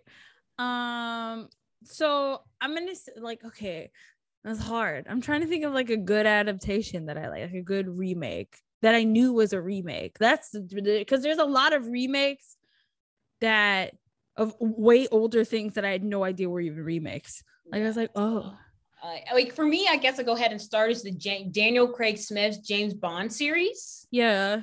Yeah, because you know the original um uh Sean Connery one is the type of James Bond would just slap women on their ass and like, "Do get me a martini, shaken not stirred," or just force women into sex, which is you know a man of this time, which is hella rapey, which is hella uncomfortable. Whereas this James Bond in Casino Royale, where he's a little bit more concerned, like a woman that he's supposed to be working with. I mean, she's crying in the shower and he's just laying on her and just comforting her. Mm-hmm. And you know, he falls in love. He's a little bit more emotional. Um, there are women in positions of power. They made Felix black. Uh, he was like supposed to be a, a James Bond's American brother well, mm-hmm. friend, comrade in arms, because they both served in the military. Mm-hmm. And I'm thinking, and you know, that's the James Bond I grew up with. So I always imagined Felix as a black guy, light skin, uh, and he played him well. And you know, the friendship. Shit. I hate my internet. mm. Positions of power, which hasn't been in James Bond previously. I'm sorry. I missed everything after you said he played him well because my yeah. internet connection is the fucking worse. so yeah, so I was saying that you know James Bond has connection. Uh, well, Felix plays that character well, so I always imagine that would be my Felix. Mm-hmm. They also have like different people's in position of power, like like M through a good portion of the Daniel Craig movies was a woman. Mm-hmm. Um, 007 in the last movie, I guess spoiler, was a black woman, and of course, me as a black one was cracking up because you know he she goes to James Bond's bedroom and she took off her wave, and James Bond was like, "That's not the first thing I imagine you taking off," and I was like. and she was a double O, and you know, this James was a little bit more emotional. So it's very much of its time where he's not just, I mean, he still has sex with women, but it's more uh damn it. Okay. Yeah. Yes. And having black women and her taking off that weave when he got back to Jamaica. I love that. Now I have to go watch it, even though I have not watched a James Bond film in forever. Um, and I think so. If they ever reboot and get Idris Elba, I think he's a perfect James Bond. He's British. He's suave. He probably can get a lot of ladies. And a lot of people say, "Oh, but James Bond goes to different." And I'm thinking James Bond went to fucking Jamaica, so and he can blend into fucking Jamaica. that's right. So And like, Africa- right, like let's not pretend that like the only place that Idris Elba would like stick out like a sore thumb is like a homo, the completely homogeneous country, like a like a South Korea or something. Like then people would be like, hmm, what is that man doing here? So I'm guessing even so, we'll probably. I mean, he goes to like Scotland or something, but even though Scotland does have like a black population, so right.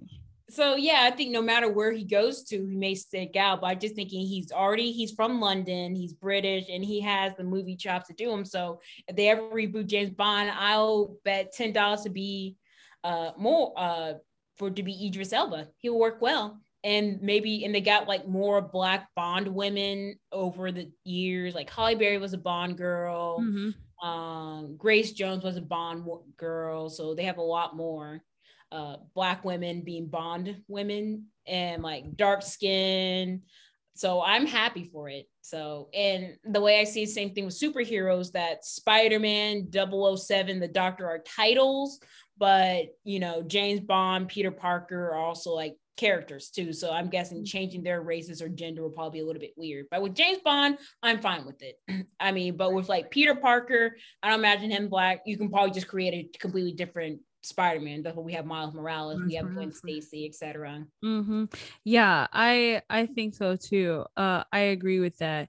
And like, I mean, okay, so uh, I can't think of any like reboot, but I will say I like the current Spider-Man the best out of all three of the Spider-Mans that we had. Spider-Mans, because like I feel like Tom Holland like is the quintessential like I'm a nervous teenager mixed just right with the snark. Like that you Yeah. expect from Spider-Man. Like he's a very good, like snarky Spider-Man who's overconfident and cocky, but at the same time, he's just like a nervous ass teenager who's just like, okay, Mr. Stark, okay, like, just like and it's just like, yes, that's the Peter that I want. Yeah, I also like the dash because you know bullies today don't actually just punch people in lockers. That he could be an ass, and I'm thinking like smart people could be great straight up asshole. they can. He, yeah, he's a great bully. Like I, I will admit that he's good, but like, yeah, like I, I like it. I like their little, I like the little group. It's really cute. Uh, so I like the current Spider-Man. Um, I can't, I can't think of any like reboots or like remakes right now that I. Well, reboots, continuations, That I um, like on Continuations, Boruto. I'm actually enjoying it. oh really? Um, yeah, because I'm thinking they kind of break away from the seal because a lot of times in anime, especially shonen anime, the women suck ass. oh, I mean, because when I think about with Naruto, uh, none of the women are do anything outside of a man. right. They really don't like ever at all. And I guess what's really so frustrating about like I still love the original Naruto. That's kind of like opened the door for everything that was anime. Mhm. So, like for example, they really don't talk about like bonds that women have or like sisterhood because the whole theme of Naruto, in my opinion, is like brotherhood, like brotherhood between Naruto and Sasuke, brotherhood between Kakashi and Obito, brotherhood between the two Hokage, well, the first and second Hokage, etc. But nothing about sisterhood. I mean, nothing about Sakura and Ino, and nothing about clan with like Hinata and Hanabi. They could have like go more into that Mhm. uh, but they didn't. And what I like about Boruto is that they go more into like like all the girls are friends. Like I love the friendship between Sarada, Sasuke, and Sakura's daughter, and Mhm. Chocho, uh, Choji's daughter. Because you know, even though they are friends, but they also able to fight. So the women are, I guess, portrayed better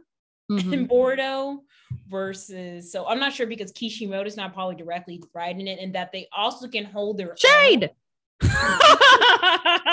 shade. Are you listening, Kishimoto? Like shade. And that the women can hold their own in fights. Because uh, you know, many times, how many times, like even Naruto had to say fucking Tsunade, who's the strongest Kunoichi ever, and she didn't even want to be Hokage. Is mostly her brother and I guess her ex boyfriend's, well, widow boyfriend's dream. It wasn't a dream for herself. No yeah we're we're not here for women doing things for men because fuck men. I'm just kidding. And like even kushina she said she wanted to be the first female female hokage and she just ended up being hokage's wife. Exactly. so i'm thinking god damn. and like i don't even know like uh kurenai i have no idea what her aspirations were whatsoever and she was the only like female j- jonin that we consistently saw and it's just like what does she want to do? I don't know.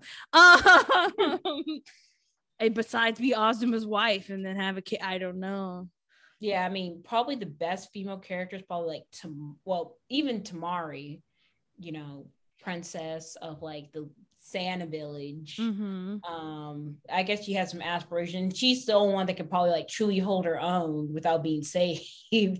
or even Tenten. But then the swing in Naruto has more screen time than Tenten. Listen, yes. like we're still alive. But like, yeah, like that's why most I mean, I'm not gonna lie, even though Temari was a bitch when she first showed up, I was also like, but that's a bad bitch though. who keeps saving uh Shikamaru's ass. And I was like, that's what I want. Yeah, so and I do like the future uh, girl boss. Like Sarada is the first person on her team to become a chunin. Um, she has some good friendships, and you know they're doing outside of things that's not just around men. Because she has aspirations to become a Hokage. Um, Cho Cho, I'm guessing because they live in a time of peace, they don't always get pushed. I do wish that she probably get, like fights a little bit more. So like that's that's another um reboot, I guess, or continuation I like. And I guess another good one, but I guess it's not recent, but I guess it came out in the last five, ten years was Creed, mm-hmm. which is kind of continuation of the Rocky series, except, you know, through Adonis Creed, the bastard child of Apollo Creed. Mm-hmm. So they continue more. And I guess one of the few examples like two black people that are in a couple, because you don't really see that that often in most movies. Yeah. I mean, yeah, she's light skinned and I think uh Asian, well, I'm gonna check the race of Emma Thompson, but I know there's some black in there. There's some black in there. She is not fully. I mean, not Emma Thompson. Damn it, that's not her name. Tessa Thompson. Oh, Tessa Thompson, not Emma Thompson. I knew who you meant. Oh, you know what? You know what reboot I kind of or like a remake I kind of like Sabrina. Oh, yeah. on Netflix. Even though now I will say this, Sabrina is heavy. like, and also long. Like I don't even think I think I got through like I've I haven't finished it. I want to though. I said to myself I'm gonna sit down and finish it, but like uh the first episode is a fucking lot like and it's not it's not sabrina the teenage witch. And that's like that's one of the things that i like where they take something and they shift the genre. So that's like another thing that like um that like is interesting that I think should be done more because they took Sabrina the Teenage Witch was like campy, very like 90s and like very sitcom and they made it into like this kind of horror like drama. And yeah. I was like, I'm here for it. And of course, like they it it's there's a lot of themes, like it's it's much it's heavier but right. it's like a heavy that I like because it questions Christianity. It questions like you know, religion. It questions like the ideas of good and evil, like what is evil, what is considered good, like you know what I'm saying, and like destiny and sort of kind of like you know with witches and things like that. And so I think it is that's really interesting. And then it's like I think it focuses less on well Well, I mean, like in Sabrina the Teenage Witch, it was a lot of like, here's my little campy adventures with my cat. And like, I really love Harvey. But like, I think this focuses more on her like growth as like a person and as a witch and like what she wants to, you know, do with what that identity means. And so I think that that's really, I like Sabrina for that reason.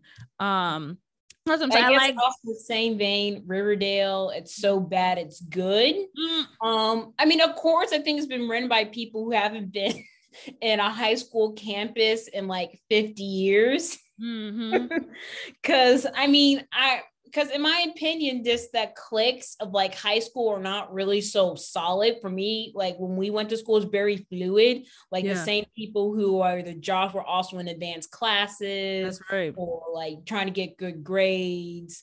So it wasn't just like, oh, if you play band, you can't sit with us. Right. No, a lot of the people who were in band were like the most popular people like i'm not oh, even like like they were they were in like ap classes and like they were in all of the extracurriculars so it's just kind of like yeah like and they're I mean, I don't even know like if there were really when we went to school. That's why when I went to high school, I was like, what is this?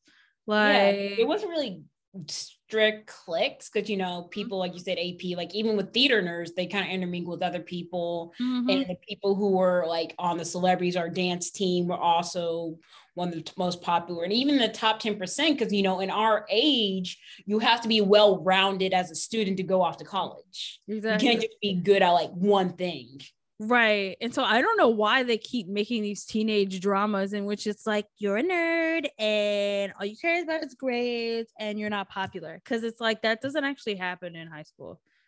Like yeah. I don't I think most people can say that where they're like, yeah, no, that's not a that's not a thing that happens. If it did ever happen at all. Yeah.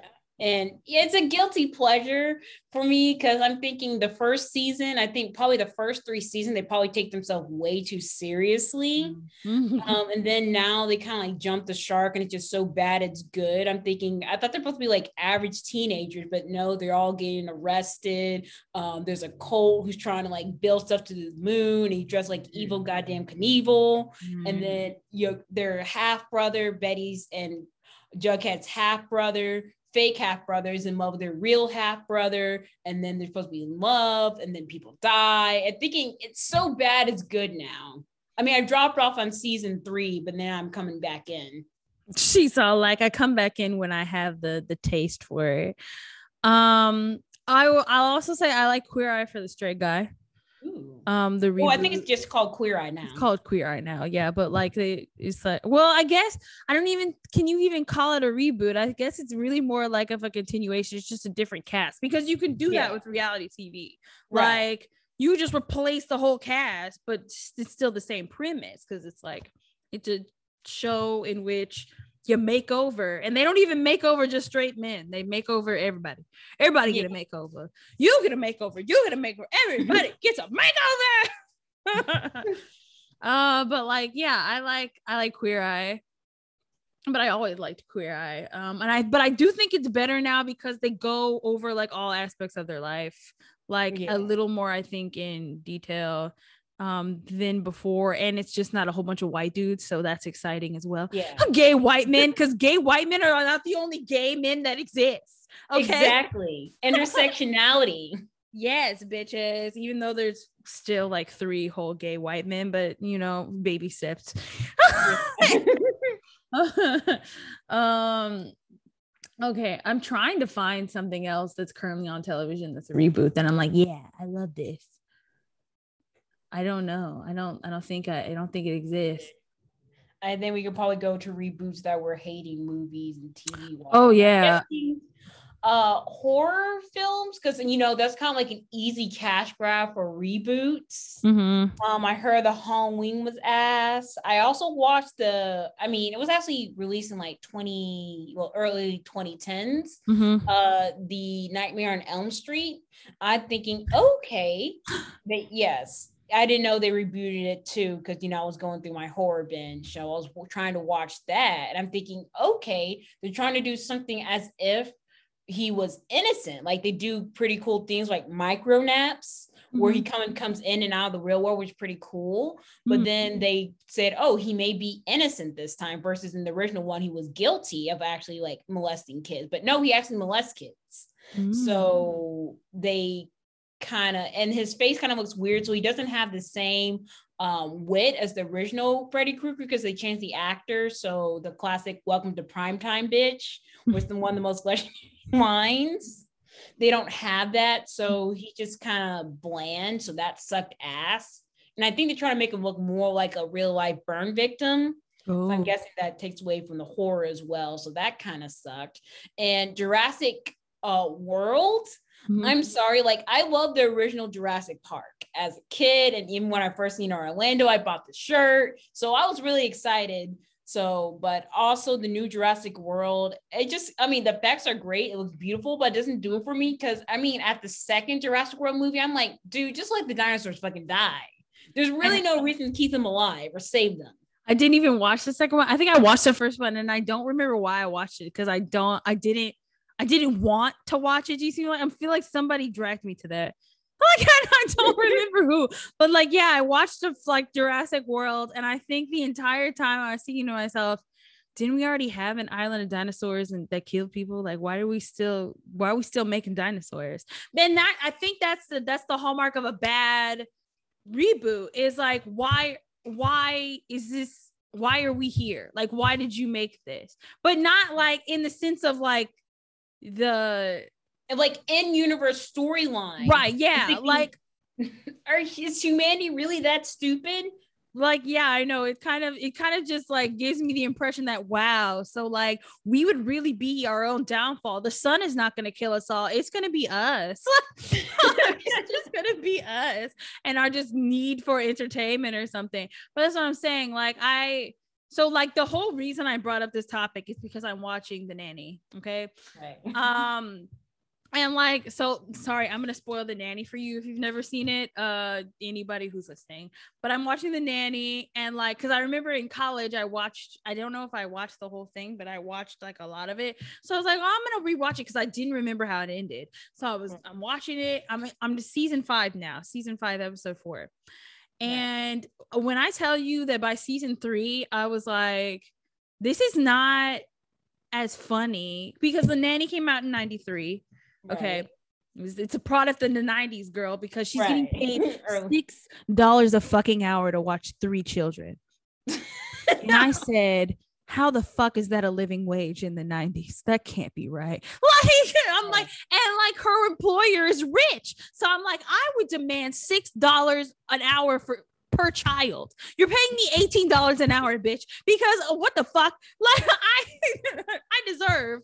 But like so um but like halfway through and this is the problem with a lot of the remakes and which i think is one of the reasons people decide to remake stuff because they're like oh we're trying to capture the nostalgia without the the problematicness of it because the nanny is rife with fat phobia right. like because and like caricatures like her mother is just literally a fat jewish lady who wants her to get married like yeah. that's the that's her whole character. She has absolutely nothing else going for her.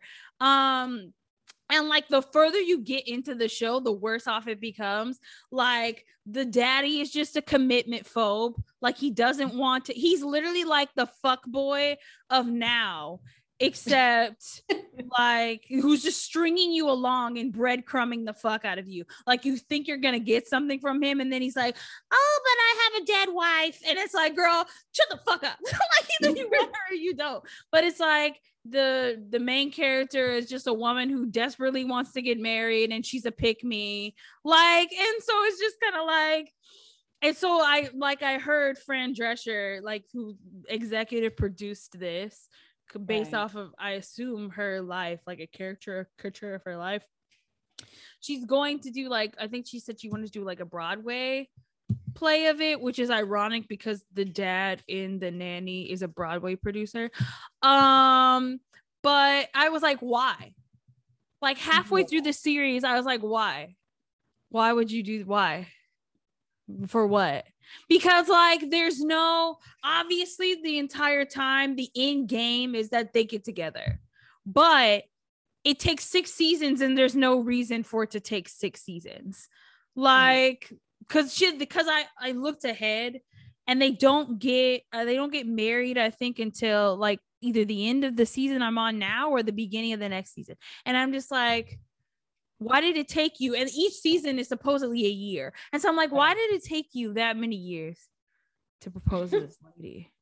I'm i'm i'm anxious to figure out how why he decided to finally propose to her after um but like like i'm saying it wouldn't go over well because there's nothing transferable from this show that would make sense now because again it's literally like and it was the 90s you know you can't blame them like for all of the mistakes of this show because that's that's how people thought but like having a desperate woman who chases after a, a, a man a widower like for five years is not going to go over well with your audience, like your younger audience, because most women don't want to do that. Like most women don't want to do that. Yeah, I think another reboot I think I like, it's a little bit different, was the reboot of She Gotta Have It. Oh, yeah, yeah, yeah. Um, yeah. Mm-hmm. Yeah, because uh, the original 1980s Spike Lee uh, one, I think she gets raped by the married man. Ooh, so yeah, even Spike Lee realizing now, yeah, I probably have to change that shit. Mm-hmm. Yikes, bro. Yeah. So but, you know, she's this openly sexually liberated woman who has sex, who has relation with three different men in the original 1980s one, but then in the newer version, she actually also has relations with a uh, another with another woman who mm-hmm. is older than her. So she becomes, she realized, you know, I'm uh polyamorous and pansexual and she also slept with a woman but i think that she also gets checked and say you can't just go in and out of people's lives like that. You mm-hmm. have to mm-hmm. commit. So she i think i only watched season one of it. So that was definitely different. So i think that's like a good reboot example yeah of like okay it could be different for the times. Yeah like how the, somebody something translate but there's something to translate in that because I, like in just in that specific example, that was ahead of its time in the 80s. A woman being sexually liberated. What the fuck? like, I think not. But like, I I mean, my parents like that show, and my parents are traditional as fuck. and like, if they like that show, you know it's a good show. Yeah, but and I think the newer one's great because she goes to therapy and she gets a black therapist who went to an HBCU. Mm-hmm. So kind of showing that is great. So I think Spike Lee still has that edge. So mm-hmm. that's great to show. So I think that's a, probably a good example of a reboot um, that can be, like you said, transferred because you know she can also do men and women. Right. Because I think it also speaks to at the time, you know, the struggle that Black women have at that time, you know, being sexually liberated and free, because you can't always be that. Mm-hmm. I mean, even still today, there is some tabooness, but I think now we're more open now with it. Yeah. To like like relationships that are not monogamous or like just between two people, etc. etc. Um, yeah, no, definitely I agree with that. Um yeah um did i go over all the types? Oh you know what else i'm looking forward to? So we can talk about the reboots we're looking forward to. Um like it's a transition well i'm looking i think we're both looking forward to bel air. Yes. um that's a reboot of the fresh prince of bel air which on its own is amazing um as a comedy. Um obviously it has issues because everything has issues but like I mean, I feel like the Fresh Prince of Bel Air did did do a nice balance. If I'm like comparatively, like with these other sitcoms, like yeah. I think it did had a nice balance of being serious. It like I will never forget that scene that Will Smith like just improvised the fuck, out, which wasn't even improv. I think he like felt the fuck out of his feelings, and he just did that scene, and they kept it in there where he cried about his father that was amazing. Like that is television. Um yeah. because he took it from a place of like reality. Like that's his story. And so I like I'm really excited. If you don't know, Bel Air is a reboot of The Fresh Prince of Bel Air that is going to be a more dramatic take. Again, that's like the genre switch that I'm talking about. Um yeah. and I think it would be it would be like a, an amazing look at like, you know, um as long as you know they're respectful again of you know what it's like to be um transplanted from a very poor neighborhood into like wealth and trying to adjust to that. Yeah. I'm really like looking a- at that one. Yeah, classic fish out of water stories. And you know, Prince Prince Belly also talked about like black issues.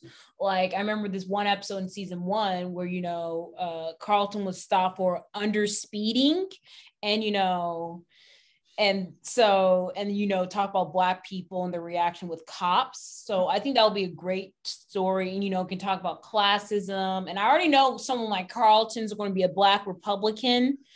Just i can just feel it in my bones in my bones girl. I know it's coming. And uh I think I was going to go with and other serious issues. So I'm actually really looking forward to that. Yeah, I'm sure. I think the I think the actor they cast is a little is a little darker than Willard, right? They might Yeah. go into colorism, perhaps, um, because that's a major issue, I think, too. So Yeah. we'll see. Oh yeah, and I remember in the original Fresh Prince because I watched that HBO special where you know they got absolutely everyone involved that was alive with Fresh Prince, and they said they try to fight the script to say, oh, how about Ashley says this to her dad? I'm thinking, you know, in a black family, she would not be saying that to her dad, so let's take it out of the script. Right. Yes, guys. Yes. Yeah. Um, what else am I looking forward to? What else is people have people been trying to read? Uh, for me, is the Proud Family. oh yeah. Oh, I can't wait for that. All this, all of the people, all of the voices are gonna be on that show. all of them. Yes. So they heard like Little at Lil Nas X. I'm excited for that. um Keke Palmer and I think maybe Issa Rae too. So I'm excited for that shit because you know, even at the time, uh, I think a lot of black shows, especially the ones we grew up with, also talk about real issues. Like I was also watching this video where they talk about adultification Mhm. um, of black girls and how they're being treated differently, and also um, sexualization, where how uh, boys and girls get treated different when it comes, I'm guessing, doing moving fast, like that rumor episode with Penny Kiss Marlon, and Mhm. how he's being treated like this top player, big dude, whereas Penny kind of gets passed to the side, like, oh, girl, you're fast, you're cheap, and everything. So, Mhm. I mean, so they did a lot of things. They also talked about different types of race, racism. Um, they also talked about, I remember about, you know, must be Muslim.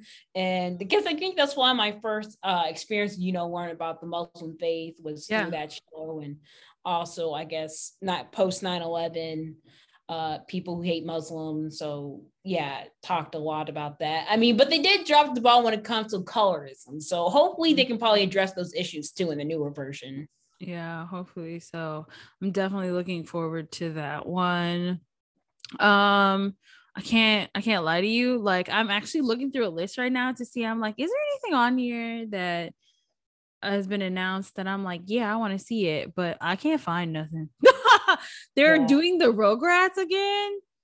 oh yeah, I Uh, heard about that where you know um now the parents are millennials, mhm. you know, technically, and the dad, uh grandpa uh pickles. Is mm-hmm. kind of like a hippie because you know you know since they're changing the years down since if they're millennials then he's probably part of the hippie generation. Right. and you know they always said phil and will's mom was a lesbian so i think they kind of allude to that a little bit more. But i think the downside of it is that you know susie who you know back in the original version she was a little bit more independent and you know she can say angelica i'm not going to take your shit Mhm. and stand up to her. But now she's more of a follower, Angelica. So I'm just thinking one step forward and two steps back. Come on, Hey, guys. guys, come on. Um Oh, so they're re so okay, so I'm gonna read y'all off like some of the reboots and y'all tell me like like thumbs up, thumbs down. Okay. Um in the comments, uh Avatar the Last Airbender. Now, Mm. so this is uh Netflix is uh, working on a live action version. I've seen actually some of the actors that they're thinking of casting. I will say I'm excited about Uncle Iroh because he is being casted. He's being played by the man who played um the appa on uh Kim's Convenience. Um, and I love that actor. Like I love him so much. He's so adorable. Um, I love Appa. Like, but like he's I don't remember his real name. I just call him Appa, like which is dad in Korean. Appa, like dad.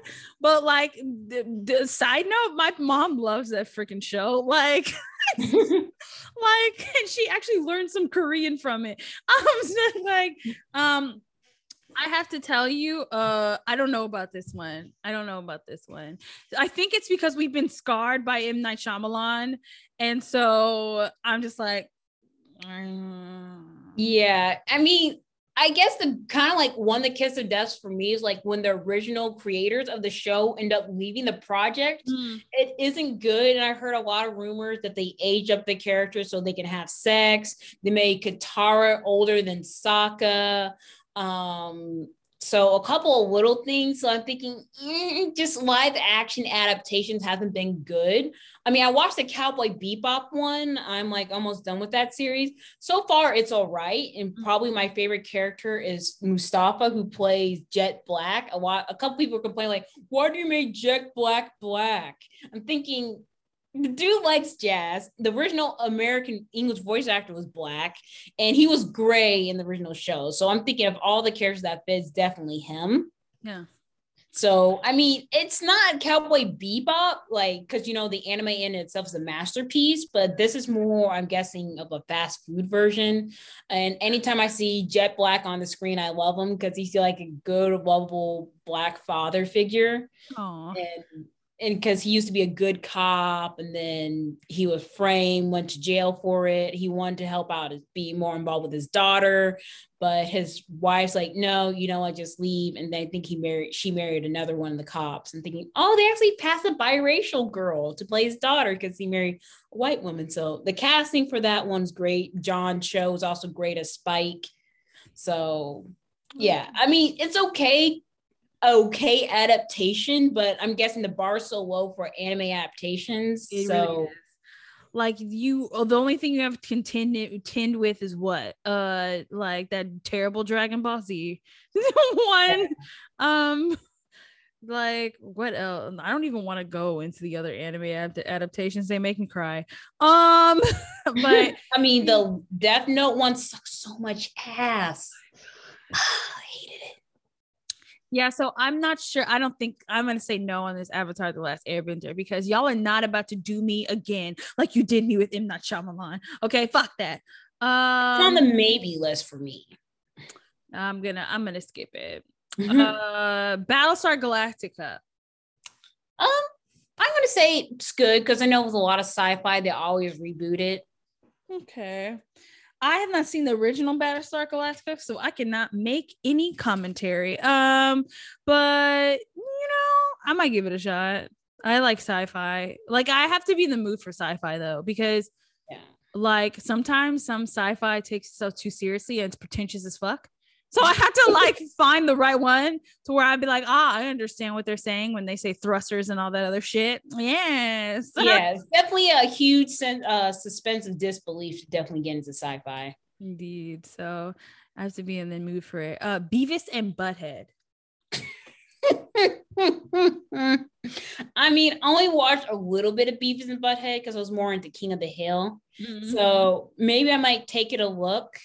I mean, I'm not sure about Beavis and Butthead, but I remember in the 90s it being like, I am Cornholio. and uh, it's stupid and that makes me laugh. No, I mean, I might check it out just to just like one episode just to see if it will make me chuckle or not. But I also didn't watch Beavis and Butthead because I feel like Beavis and Butthead was not meant for me. Like it came out in the 90s. I was a like a kid. Like I don't like I don't I was too busy watching Powerpuff Girls, bitches. Okay.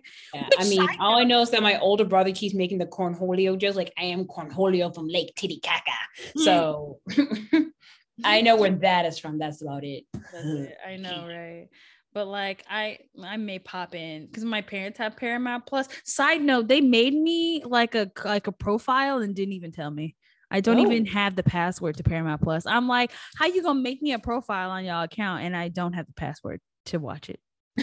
I don't make no any that don't make no sense. But anyway, um, yeah, I might see it. Who knows? Um, behind the music, the MTV docu oh. series is coming. I actually really love that series. Um, I mean, I mean, same thing with like you have to be in the music, the mood to watch documentaries because I'll probably just jump down the rabbit hole and thinking, oh, okay. I mean, I'm pretty sure if they do one Britney Spears, gonna break my heart because I still need to watch Framing Britney.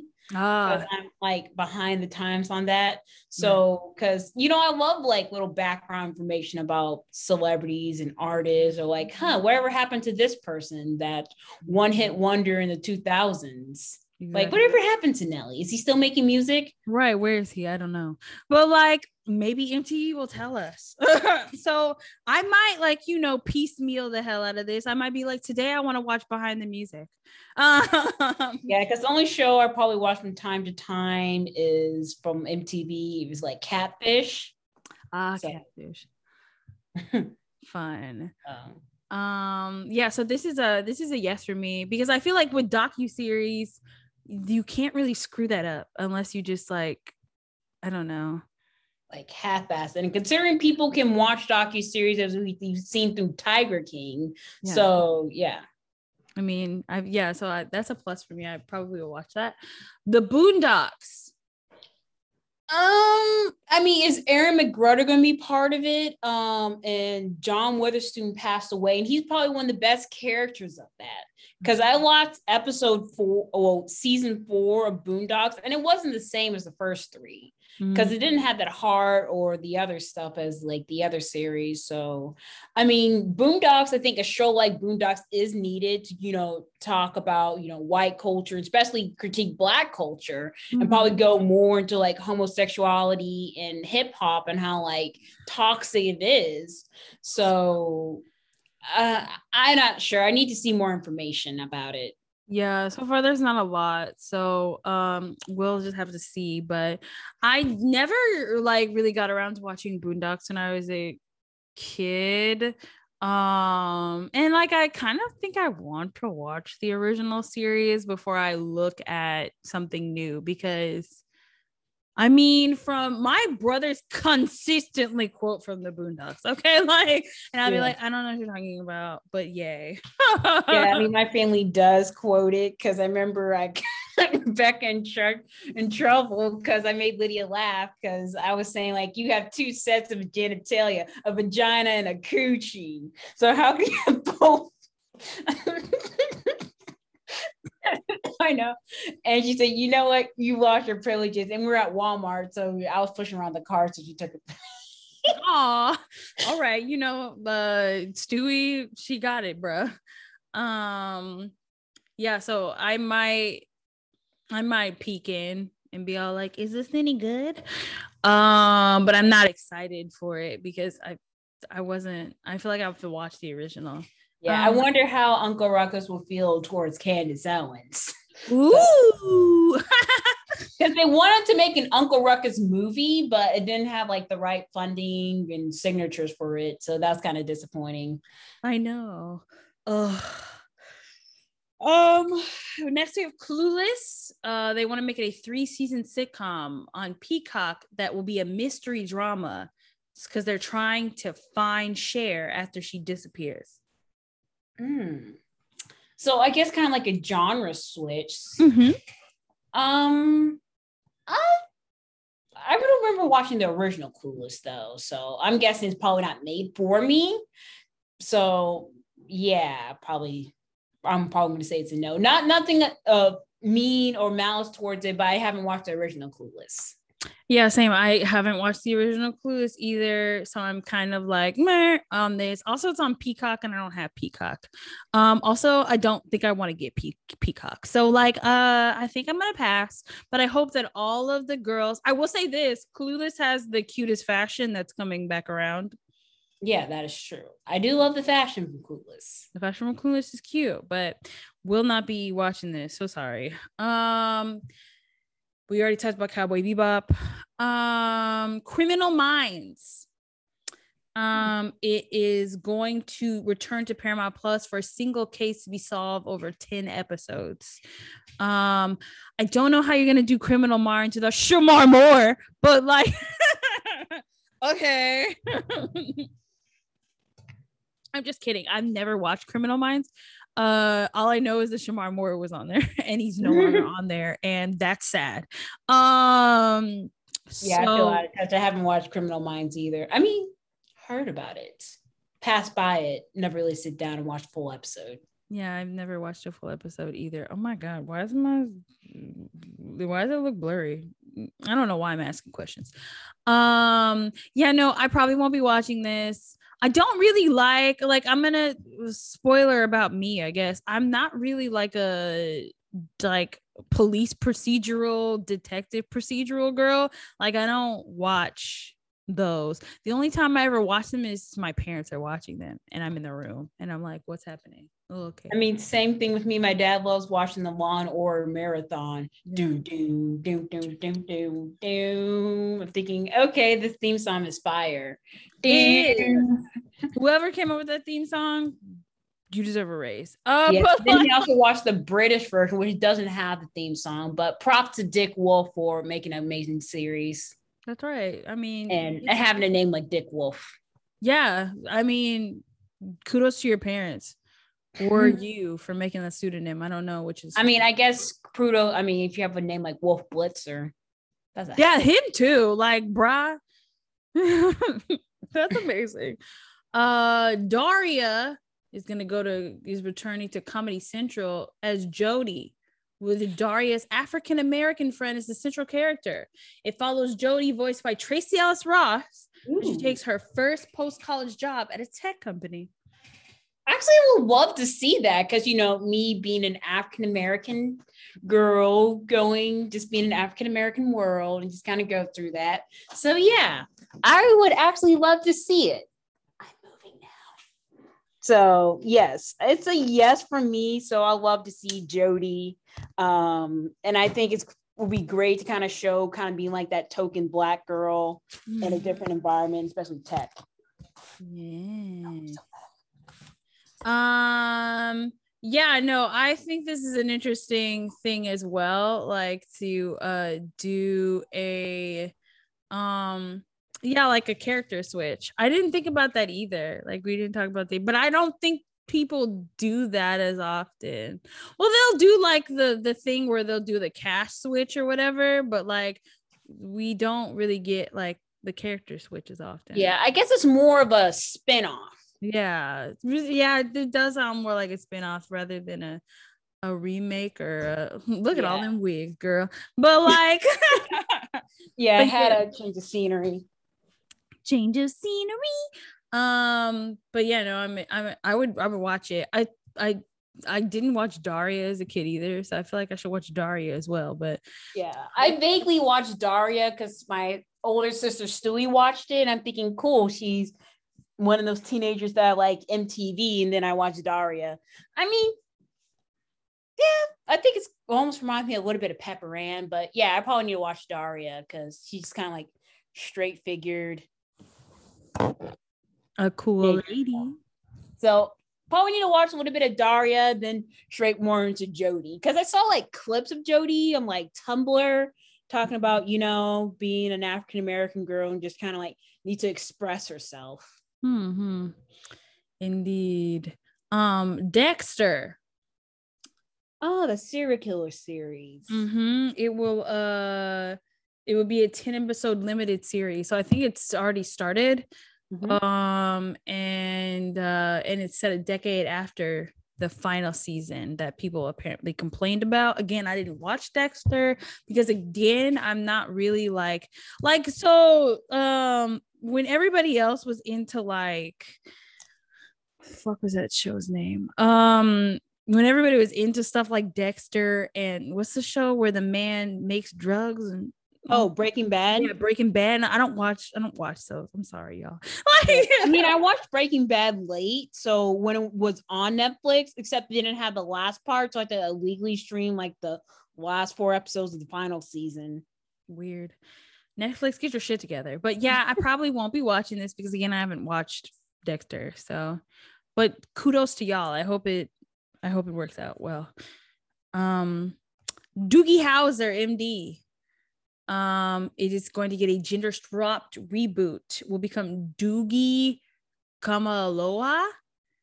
I think I said that right. I may have butchered that. I'm sorry. MD. Uh, Peyton Elizabeth Lee plays the lead role. So we're getting a uh, a Doogie, a woman Doogie for Doogie Howser. Um, um, never really watched Doogie Howser. Neither did I. So I have no attachment to this. Um, but again, I hope the best for y'all. And I hope it's not terrible. I hope they have some women writing this lady. And she sounds like she's not white. So I hope that they have they have women who aren't white writing this lady for y'all. Yeah. Ah, good luck to y'all. Like, good luck to I don't know this man. Uh, I've never seen this man before in my life.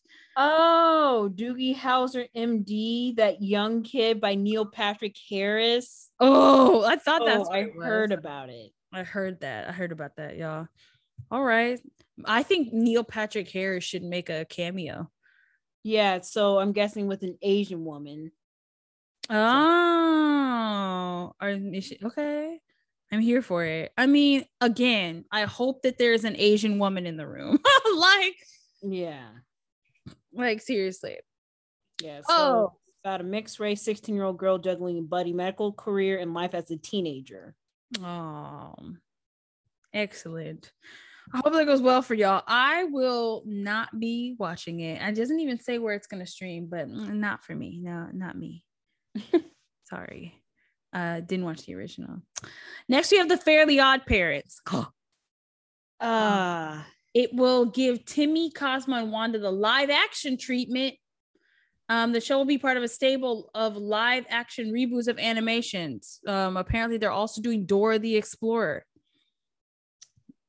Uh, let's see. But my question is, how you gonna do Dora the Explorer when Dora has a has a backpack, a talking backpack, and a talking map, and a talking monkey? yeah, because I'm thinking would Butch Hartman has any role in it? because I know recently he has been a little bit controversial. That's true. Um, to probably tell a little bit about it because you know he's been very openly Christian, which that in itself isn't bad.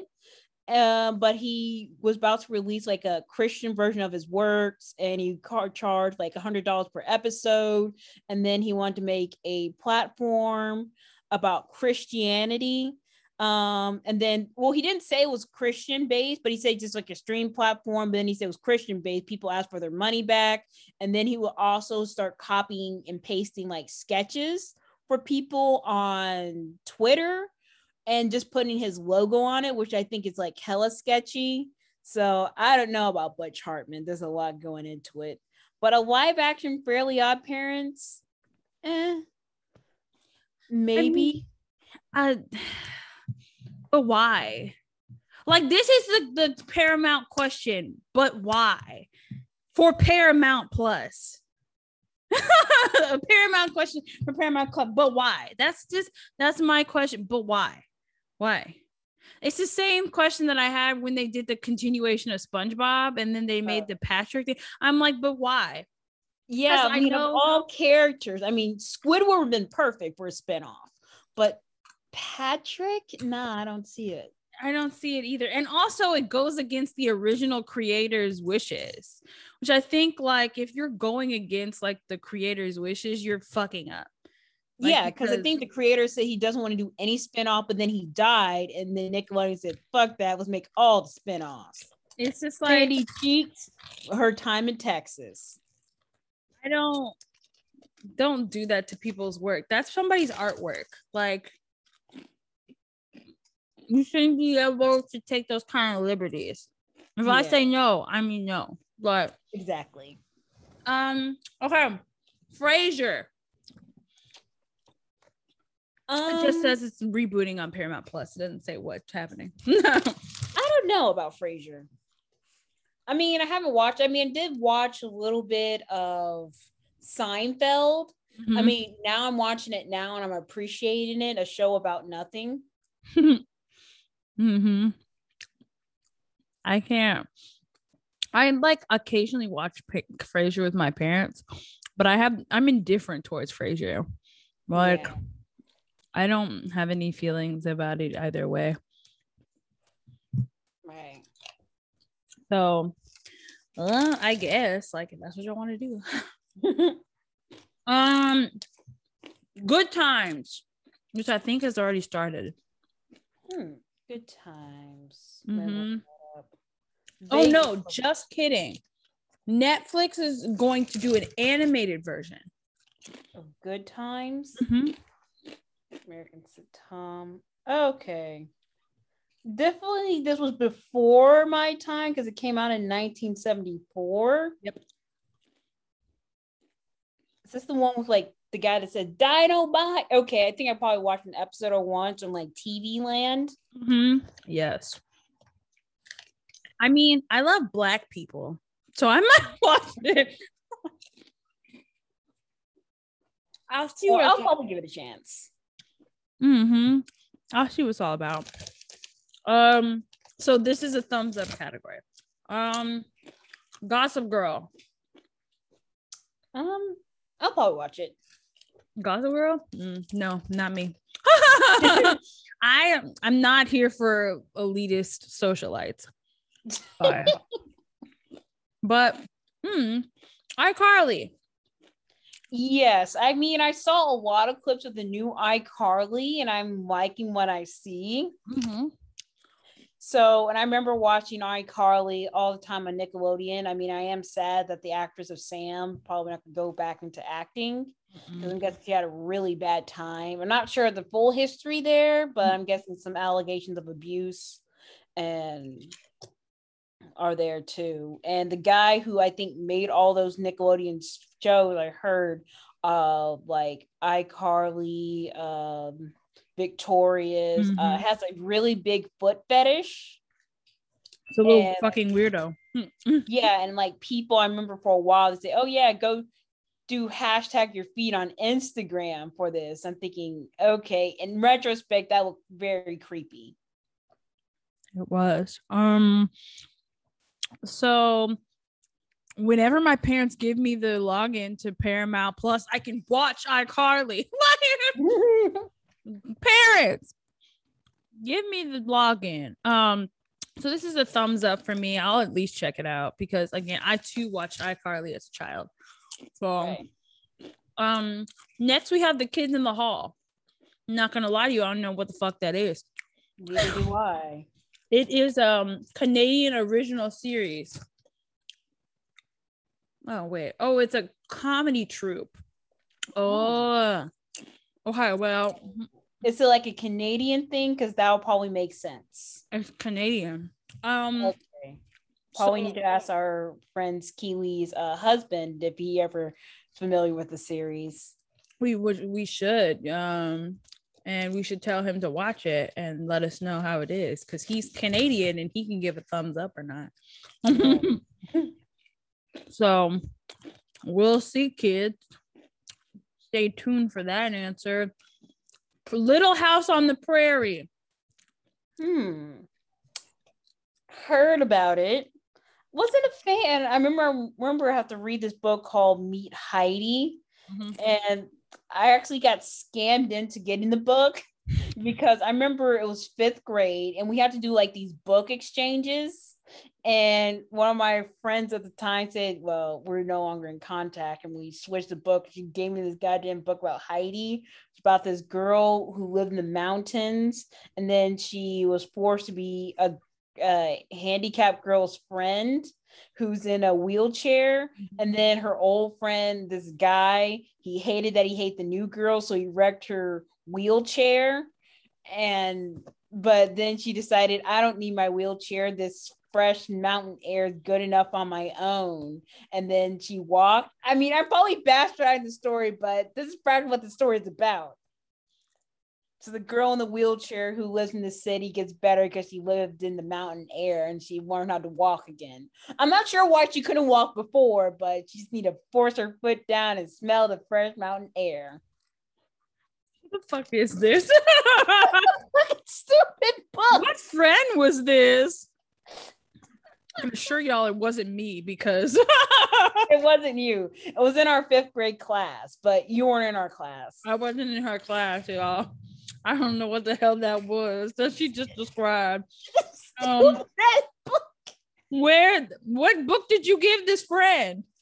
I forgot what book I had, but we had the book exchange. Um, Probably better than this trash you just described to me. I mean, I hope it wasn't my Cardcaptor Sakura book, but I can't find that one because I got at the bookstore uh from a long time ago when we Mhm. had a, a book fairs. I love Cardcaptor Sakura. The little book. Um n- yeah. I'm gonna skip a Little House on the Prairie. Um um Pretty Little Liars. Haven't watched that, heard of it, so I'm not sure if the reboot will be for me. Um it is from the same uh creator for Riverdale. Oh, okay. Is that favorite of mine? Riverdale's so stupid. I mean, yeah, I'll probably give it a look. She's like, it's so dumb. I'll still watch it though. I find it. Okay. Queer as Folk. Queer as folk. It's a British show. I've heard of this show. Um, it's a reboot of a reboot, which I'm like, mm, I feel like that's too many reboots. Yeah. Um, reboot, reboot continuation, or like a remake. So but um, yeah, I also heard they're trying to make a Powerpuff Girl reboot, I'm not. um, but live action. No. Um, yeah, I think it's a bad idea because I think they have to reshoot the the um pilot because originally supposed to be like a series of like what would happen after like they're used their all their childhood fighting crime and now they're adults and versus and it has like Donald Faison in it as Professor Utonium. Thinking, man, he's all funny, and he's Professor Utonium. Then they're gonna reboot it, maybe make it funny. Uh, I'm not sure how you can do Powerpuff Girls serious. I don't know either. I'm pretty sure they're gonna make Buttercup a lesbian, Yeah, they are. or A maybe Bubbles a lesbian, like swing by everyone. I'm gonna tell you what's gonna happen. Bubbles is gonna be a pansexual. Okay. Like if she love everybody, and Buttercup is gonna be a butch ass lesbian. and Blossom is gonna be the only straight one in the group. Um, or she thinks she's straight. Like she maintains that she's straight, but she not. um yeah i'm not watching that because how i don't know how you make that serious either they're literally three little girls with big ass bobbleheads um and little itty bitty bodies um, flying around with colors shooting eye beams and punching people in the face I just- yeah. And then the enemies, there's Mojo Jojo, and then him, who's probably going through issues of his own right now, so of gender identity. that's right So unless he decided I'm gonna go out as trans, when you think about it that was like the first instance of transphobia is it transphobia that I we mean, ever encountered or trans yeah. Character. I mean, there's also something else. Like, remember cow and chicken? oh my uh, god it's like uh like the group of like buffalo uh riders with women who go around eating people's carpet i mean looking back on it it's so on the nose but you know as a kid it just goes over your head Go. Listen. Anyway, I don't know if I'm gonna watch this. I don't know anything about queer as folk. yeah i'm thinking that's more of a british thing um, the Ren and Stimpy show. i remember a little bit of Ren and stimpy um because i think it's also in the same vein that i heard they're gonna like reboot also Rocko's modern life so maybe i'll watch a couple of episodes Uh, see how I like it, how they change with the times. I am going through this list and I'm realizing how many things I did not fucking watch as a kid, y'all. Like I didn't watch this either. Yeah, I vaguely remember it. Like, oh yes, I remember watching a like one episode and it's like, oh, tell your grandma to suck eggs. Thinking, oh my god. I mean, it wasn't the worst thing I watched. Consider I also was watching um South Park at the time, Mm-hmm. so I guess this was probably tame, but still, But still. what? Um, Rugrats. Rugrats. Yes, which we've already talked about. Um, Sex in the City. Um, I vaguely remember Sex in the City. I mean, I wasn't a big fan, and I was probably a little bit too young to be watching those shows. So, Yeah. um, I am curious how they're gonna reboot it because I think it'll be great. Talk about, um, because I know at the time was great because they had that gay best friend, but I'm thinking how would you evolve those stereotypes? Maybe they may go into details about watching your privilege in New York, or maybe diversify their other friends. So, yeah. Mm-hmm. Um. Yeah. First of all, Samantha's not coming back to the little group. That already is like a docking point for me because Samantha was the best part of that fucking show. Like, she was just sexually liberal and she didn't give a fuck what her friend said. and I said, "That's right. You're an independent badass bitch." Right. But um, I mean, I don't. Again, this goes back to my point of if your whole entire friend group is just a bunch of white people and you're in a diverse ass city, that's sus. What? Yeah. that's sus. So they got to do something like different for me to even think about being like, oh yes, I'll watch this because my mom watched this show, and I watched some of the show with her because she would watch Yeah. the show. Yeah. And I just remember thinking the whole entire time, like that, like, first of all, how the fuck is a writer living on her own in New York City? Like, how much money do you make? But two, like, why do you keep going after this? It's the same thing. Why is it that in the 90s and early 2000s, women were just tracing after like men with money who didn't want to commit to them? What the fuck was going on in the diaspora? Yeah. I mean, not the diaspora, in the white women's diaspora, whatever the fuck you call it. like in the white straight women community, if they can go after the unavailable guys. Right.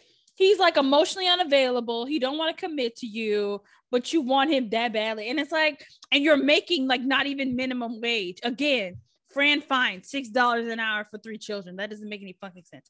Um, so like I just I don't know. Like it's only supposed to be a 10 episode series, but like about what? Cause she's Yeah. married now. Like they had movies, like like Carrie is supposed to be married to Big, I think. Yeah. Um, Char, I don't know what the fuck Charlotte is doing or Miranda. Are they still Because I thought one of them had like kids. Oh, I think that I think that's Charlotte. But um, yeah, I don't three white women on the screen being old um is not going to interest me. I need y'all need to do something interesting. Yeah, because I think about with like Broad City, which I watch a little bit of. I mean, they have mentioned the awkwardness, you know, okay, two white Jewish women, uh, how they handle New York. And I guess it's a little bit different because they did address different types of issues on the show and show different types of friendships. So Mhm. I'm thinking you probably need to do like, huh, why is our friend group so white? Mhm. um, what type of other work environments that they do. Uh, maybe they might go about talking about privilege or maybe sex or like jealousy. Like, oh, he went after the black woman instead of me. I'm thinking, man, check your privilege or something like that. right. So yeah, I y'all need to do because I don't feel like watching three white women white women it up on screen. It's boring. it's boring. If I wanted to watch three women, like a group of women, women it up, I would watch Harlem because that's black women, and I can relate to that shit. but I'm just saying. Um, okay, I think this is the last one. Yes, last but not least is True Blood. I haven't watched True Blood. I So haven't either. I heard it was sexy though. Lots of sex. And I said, and it's vampires, and you know people love fucking vampires, like liter both literally and as a figure of speech. Yeah. Anyway, um, I was looking up the the summaries like small town Louisiana waitress Sookie Stacks House already viewed by an all by by her friends and neighbors and she can read the minds of those around her. She doesn't exactly help her reputation though when she falls for Bill Compton, a 173 year old vampire who has come out of the coffin along with many of his undead comrades now that a new synthetic blood has made it possible for vampires to survive without preying on humans. Still, the conservative locals aren't wild about mortal vampire liaisons, especially Sookie's boss, Sarah Merlotte, who carries a torch for her. Six Feet Under creators behind the series adaptation, the best-selling novels by Charlaine Harris. Mm-hmm. So, so I was looking up the series, what that is. I'm thinking, okay, that sounds interesting. I don't mind going all about uh vampires. So I mean, I'll watch it. yeah, because I was actually exploring more about the vampire mythos and how like different like mythos of vampires change over time. Because I thought it was interesting that the earlier vampires were immune to like citrus fruit, it was uh get hurt by citrus fruit, uh, fruit. So like lemonade can kill them, but not limes. So hmm. I'm thinking, thinking, okay, I mean that would be an interesting way to put it. Like, haha, it just squirt some orange juice in your eye, bitch. Yeah, or like if you want to be subtle about it, make them an Arnold Palmer, and they would just have no idea until they're like, oh, oh, oh, oh god. yeah, so I'm thinking you can't really talk shit about you know the newer. I mean, you still can talk shit about the newer vampire sparkling in the sunlight, but still. I mean, I mean, would you rather sparkle in the moonlight or can't like drink lemonade? Right. So orange juice. Wants the bigger bitch. Right can man can't have vitamin C. That's why he's so fucking pale. Like, what is it? Go? Okay. Um, those are all the reboots I have from this list. Um, tell us what you're looking forward to in the comments, and um, what reboots you actually like. Yeah. Also, the ones you hate. the one thing you realize was a reboot. Like Mad Max Fury Road was actually a reboot and actually went pretty good. So, I mean, I have my opinions or like reboots, remakes, or continuations. So, continuation of Boruto, I like a little bit better than like Naruto stories are a little bit better, but I think they treat their women characters better in Boruto. Right. Which I like, and friendships are more respected between women in Boruto. Mm-hmm. And but I just think it's mostly a shonen wide issue in anime because I'm thinking, damn, if it's not like a women written series, gonna suck. The I mean, women presents are gonna suck. It's just gonna suck. That's why Sailor Moon is my favorite. Um, um, that's it. I was gonna suggest we do something fun, but we've been on here for like three hours. oh yeah, Sailor Moon Crystal probably of the best remakes. Yes, Sailor Moon Crystal. End on a positive note. Um, that's all we have, folks. Ooh, Looney Tunes. Also, oh good. yes, yes. That's I mean the the one with uh on Cartoon Network, Looney Tunes back on because they add more characterizations and Lola than just I'm just a sexy bunny with boobs. Right. So exactly. her being Looney along with the other cast is great. I know exactly because that's what it is. They're loony tunes. Um, but yeah, let us know what television movies and stuff like you thought were really great remakes, um, what you didn't like, and uh, uh, you know if you like reboots at all. Do you hate them? Like, let us know. You think Hollywood needs to be our original? I don't know. Um, and what are your typical reboot kisses of death? Mm-hmm. You need to know that because you need to tell these people, hey, stop doing this shit. All right. Um, yeah, everyone stay safe out there. Um, wear your masks. If you don't have a vaccine, uh, do you know actually the other day when I went to like this like thing for my boss because she couldn't go. They asked me for my vaccine card. Nobody's really? ever asked me for my vaccine card before to see it. And I was like, finally, I can show it off. I could probably carry my vaccine card around or probably like make copies and shit.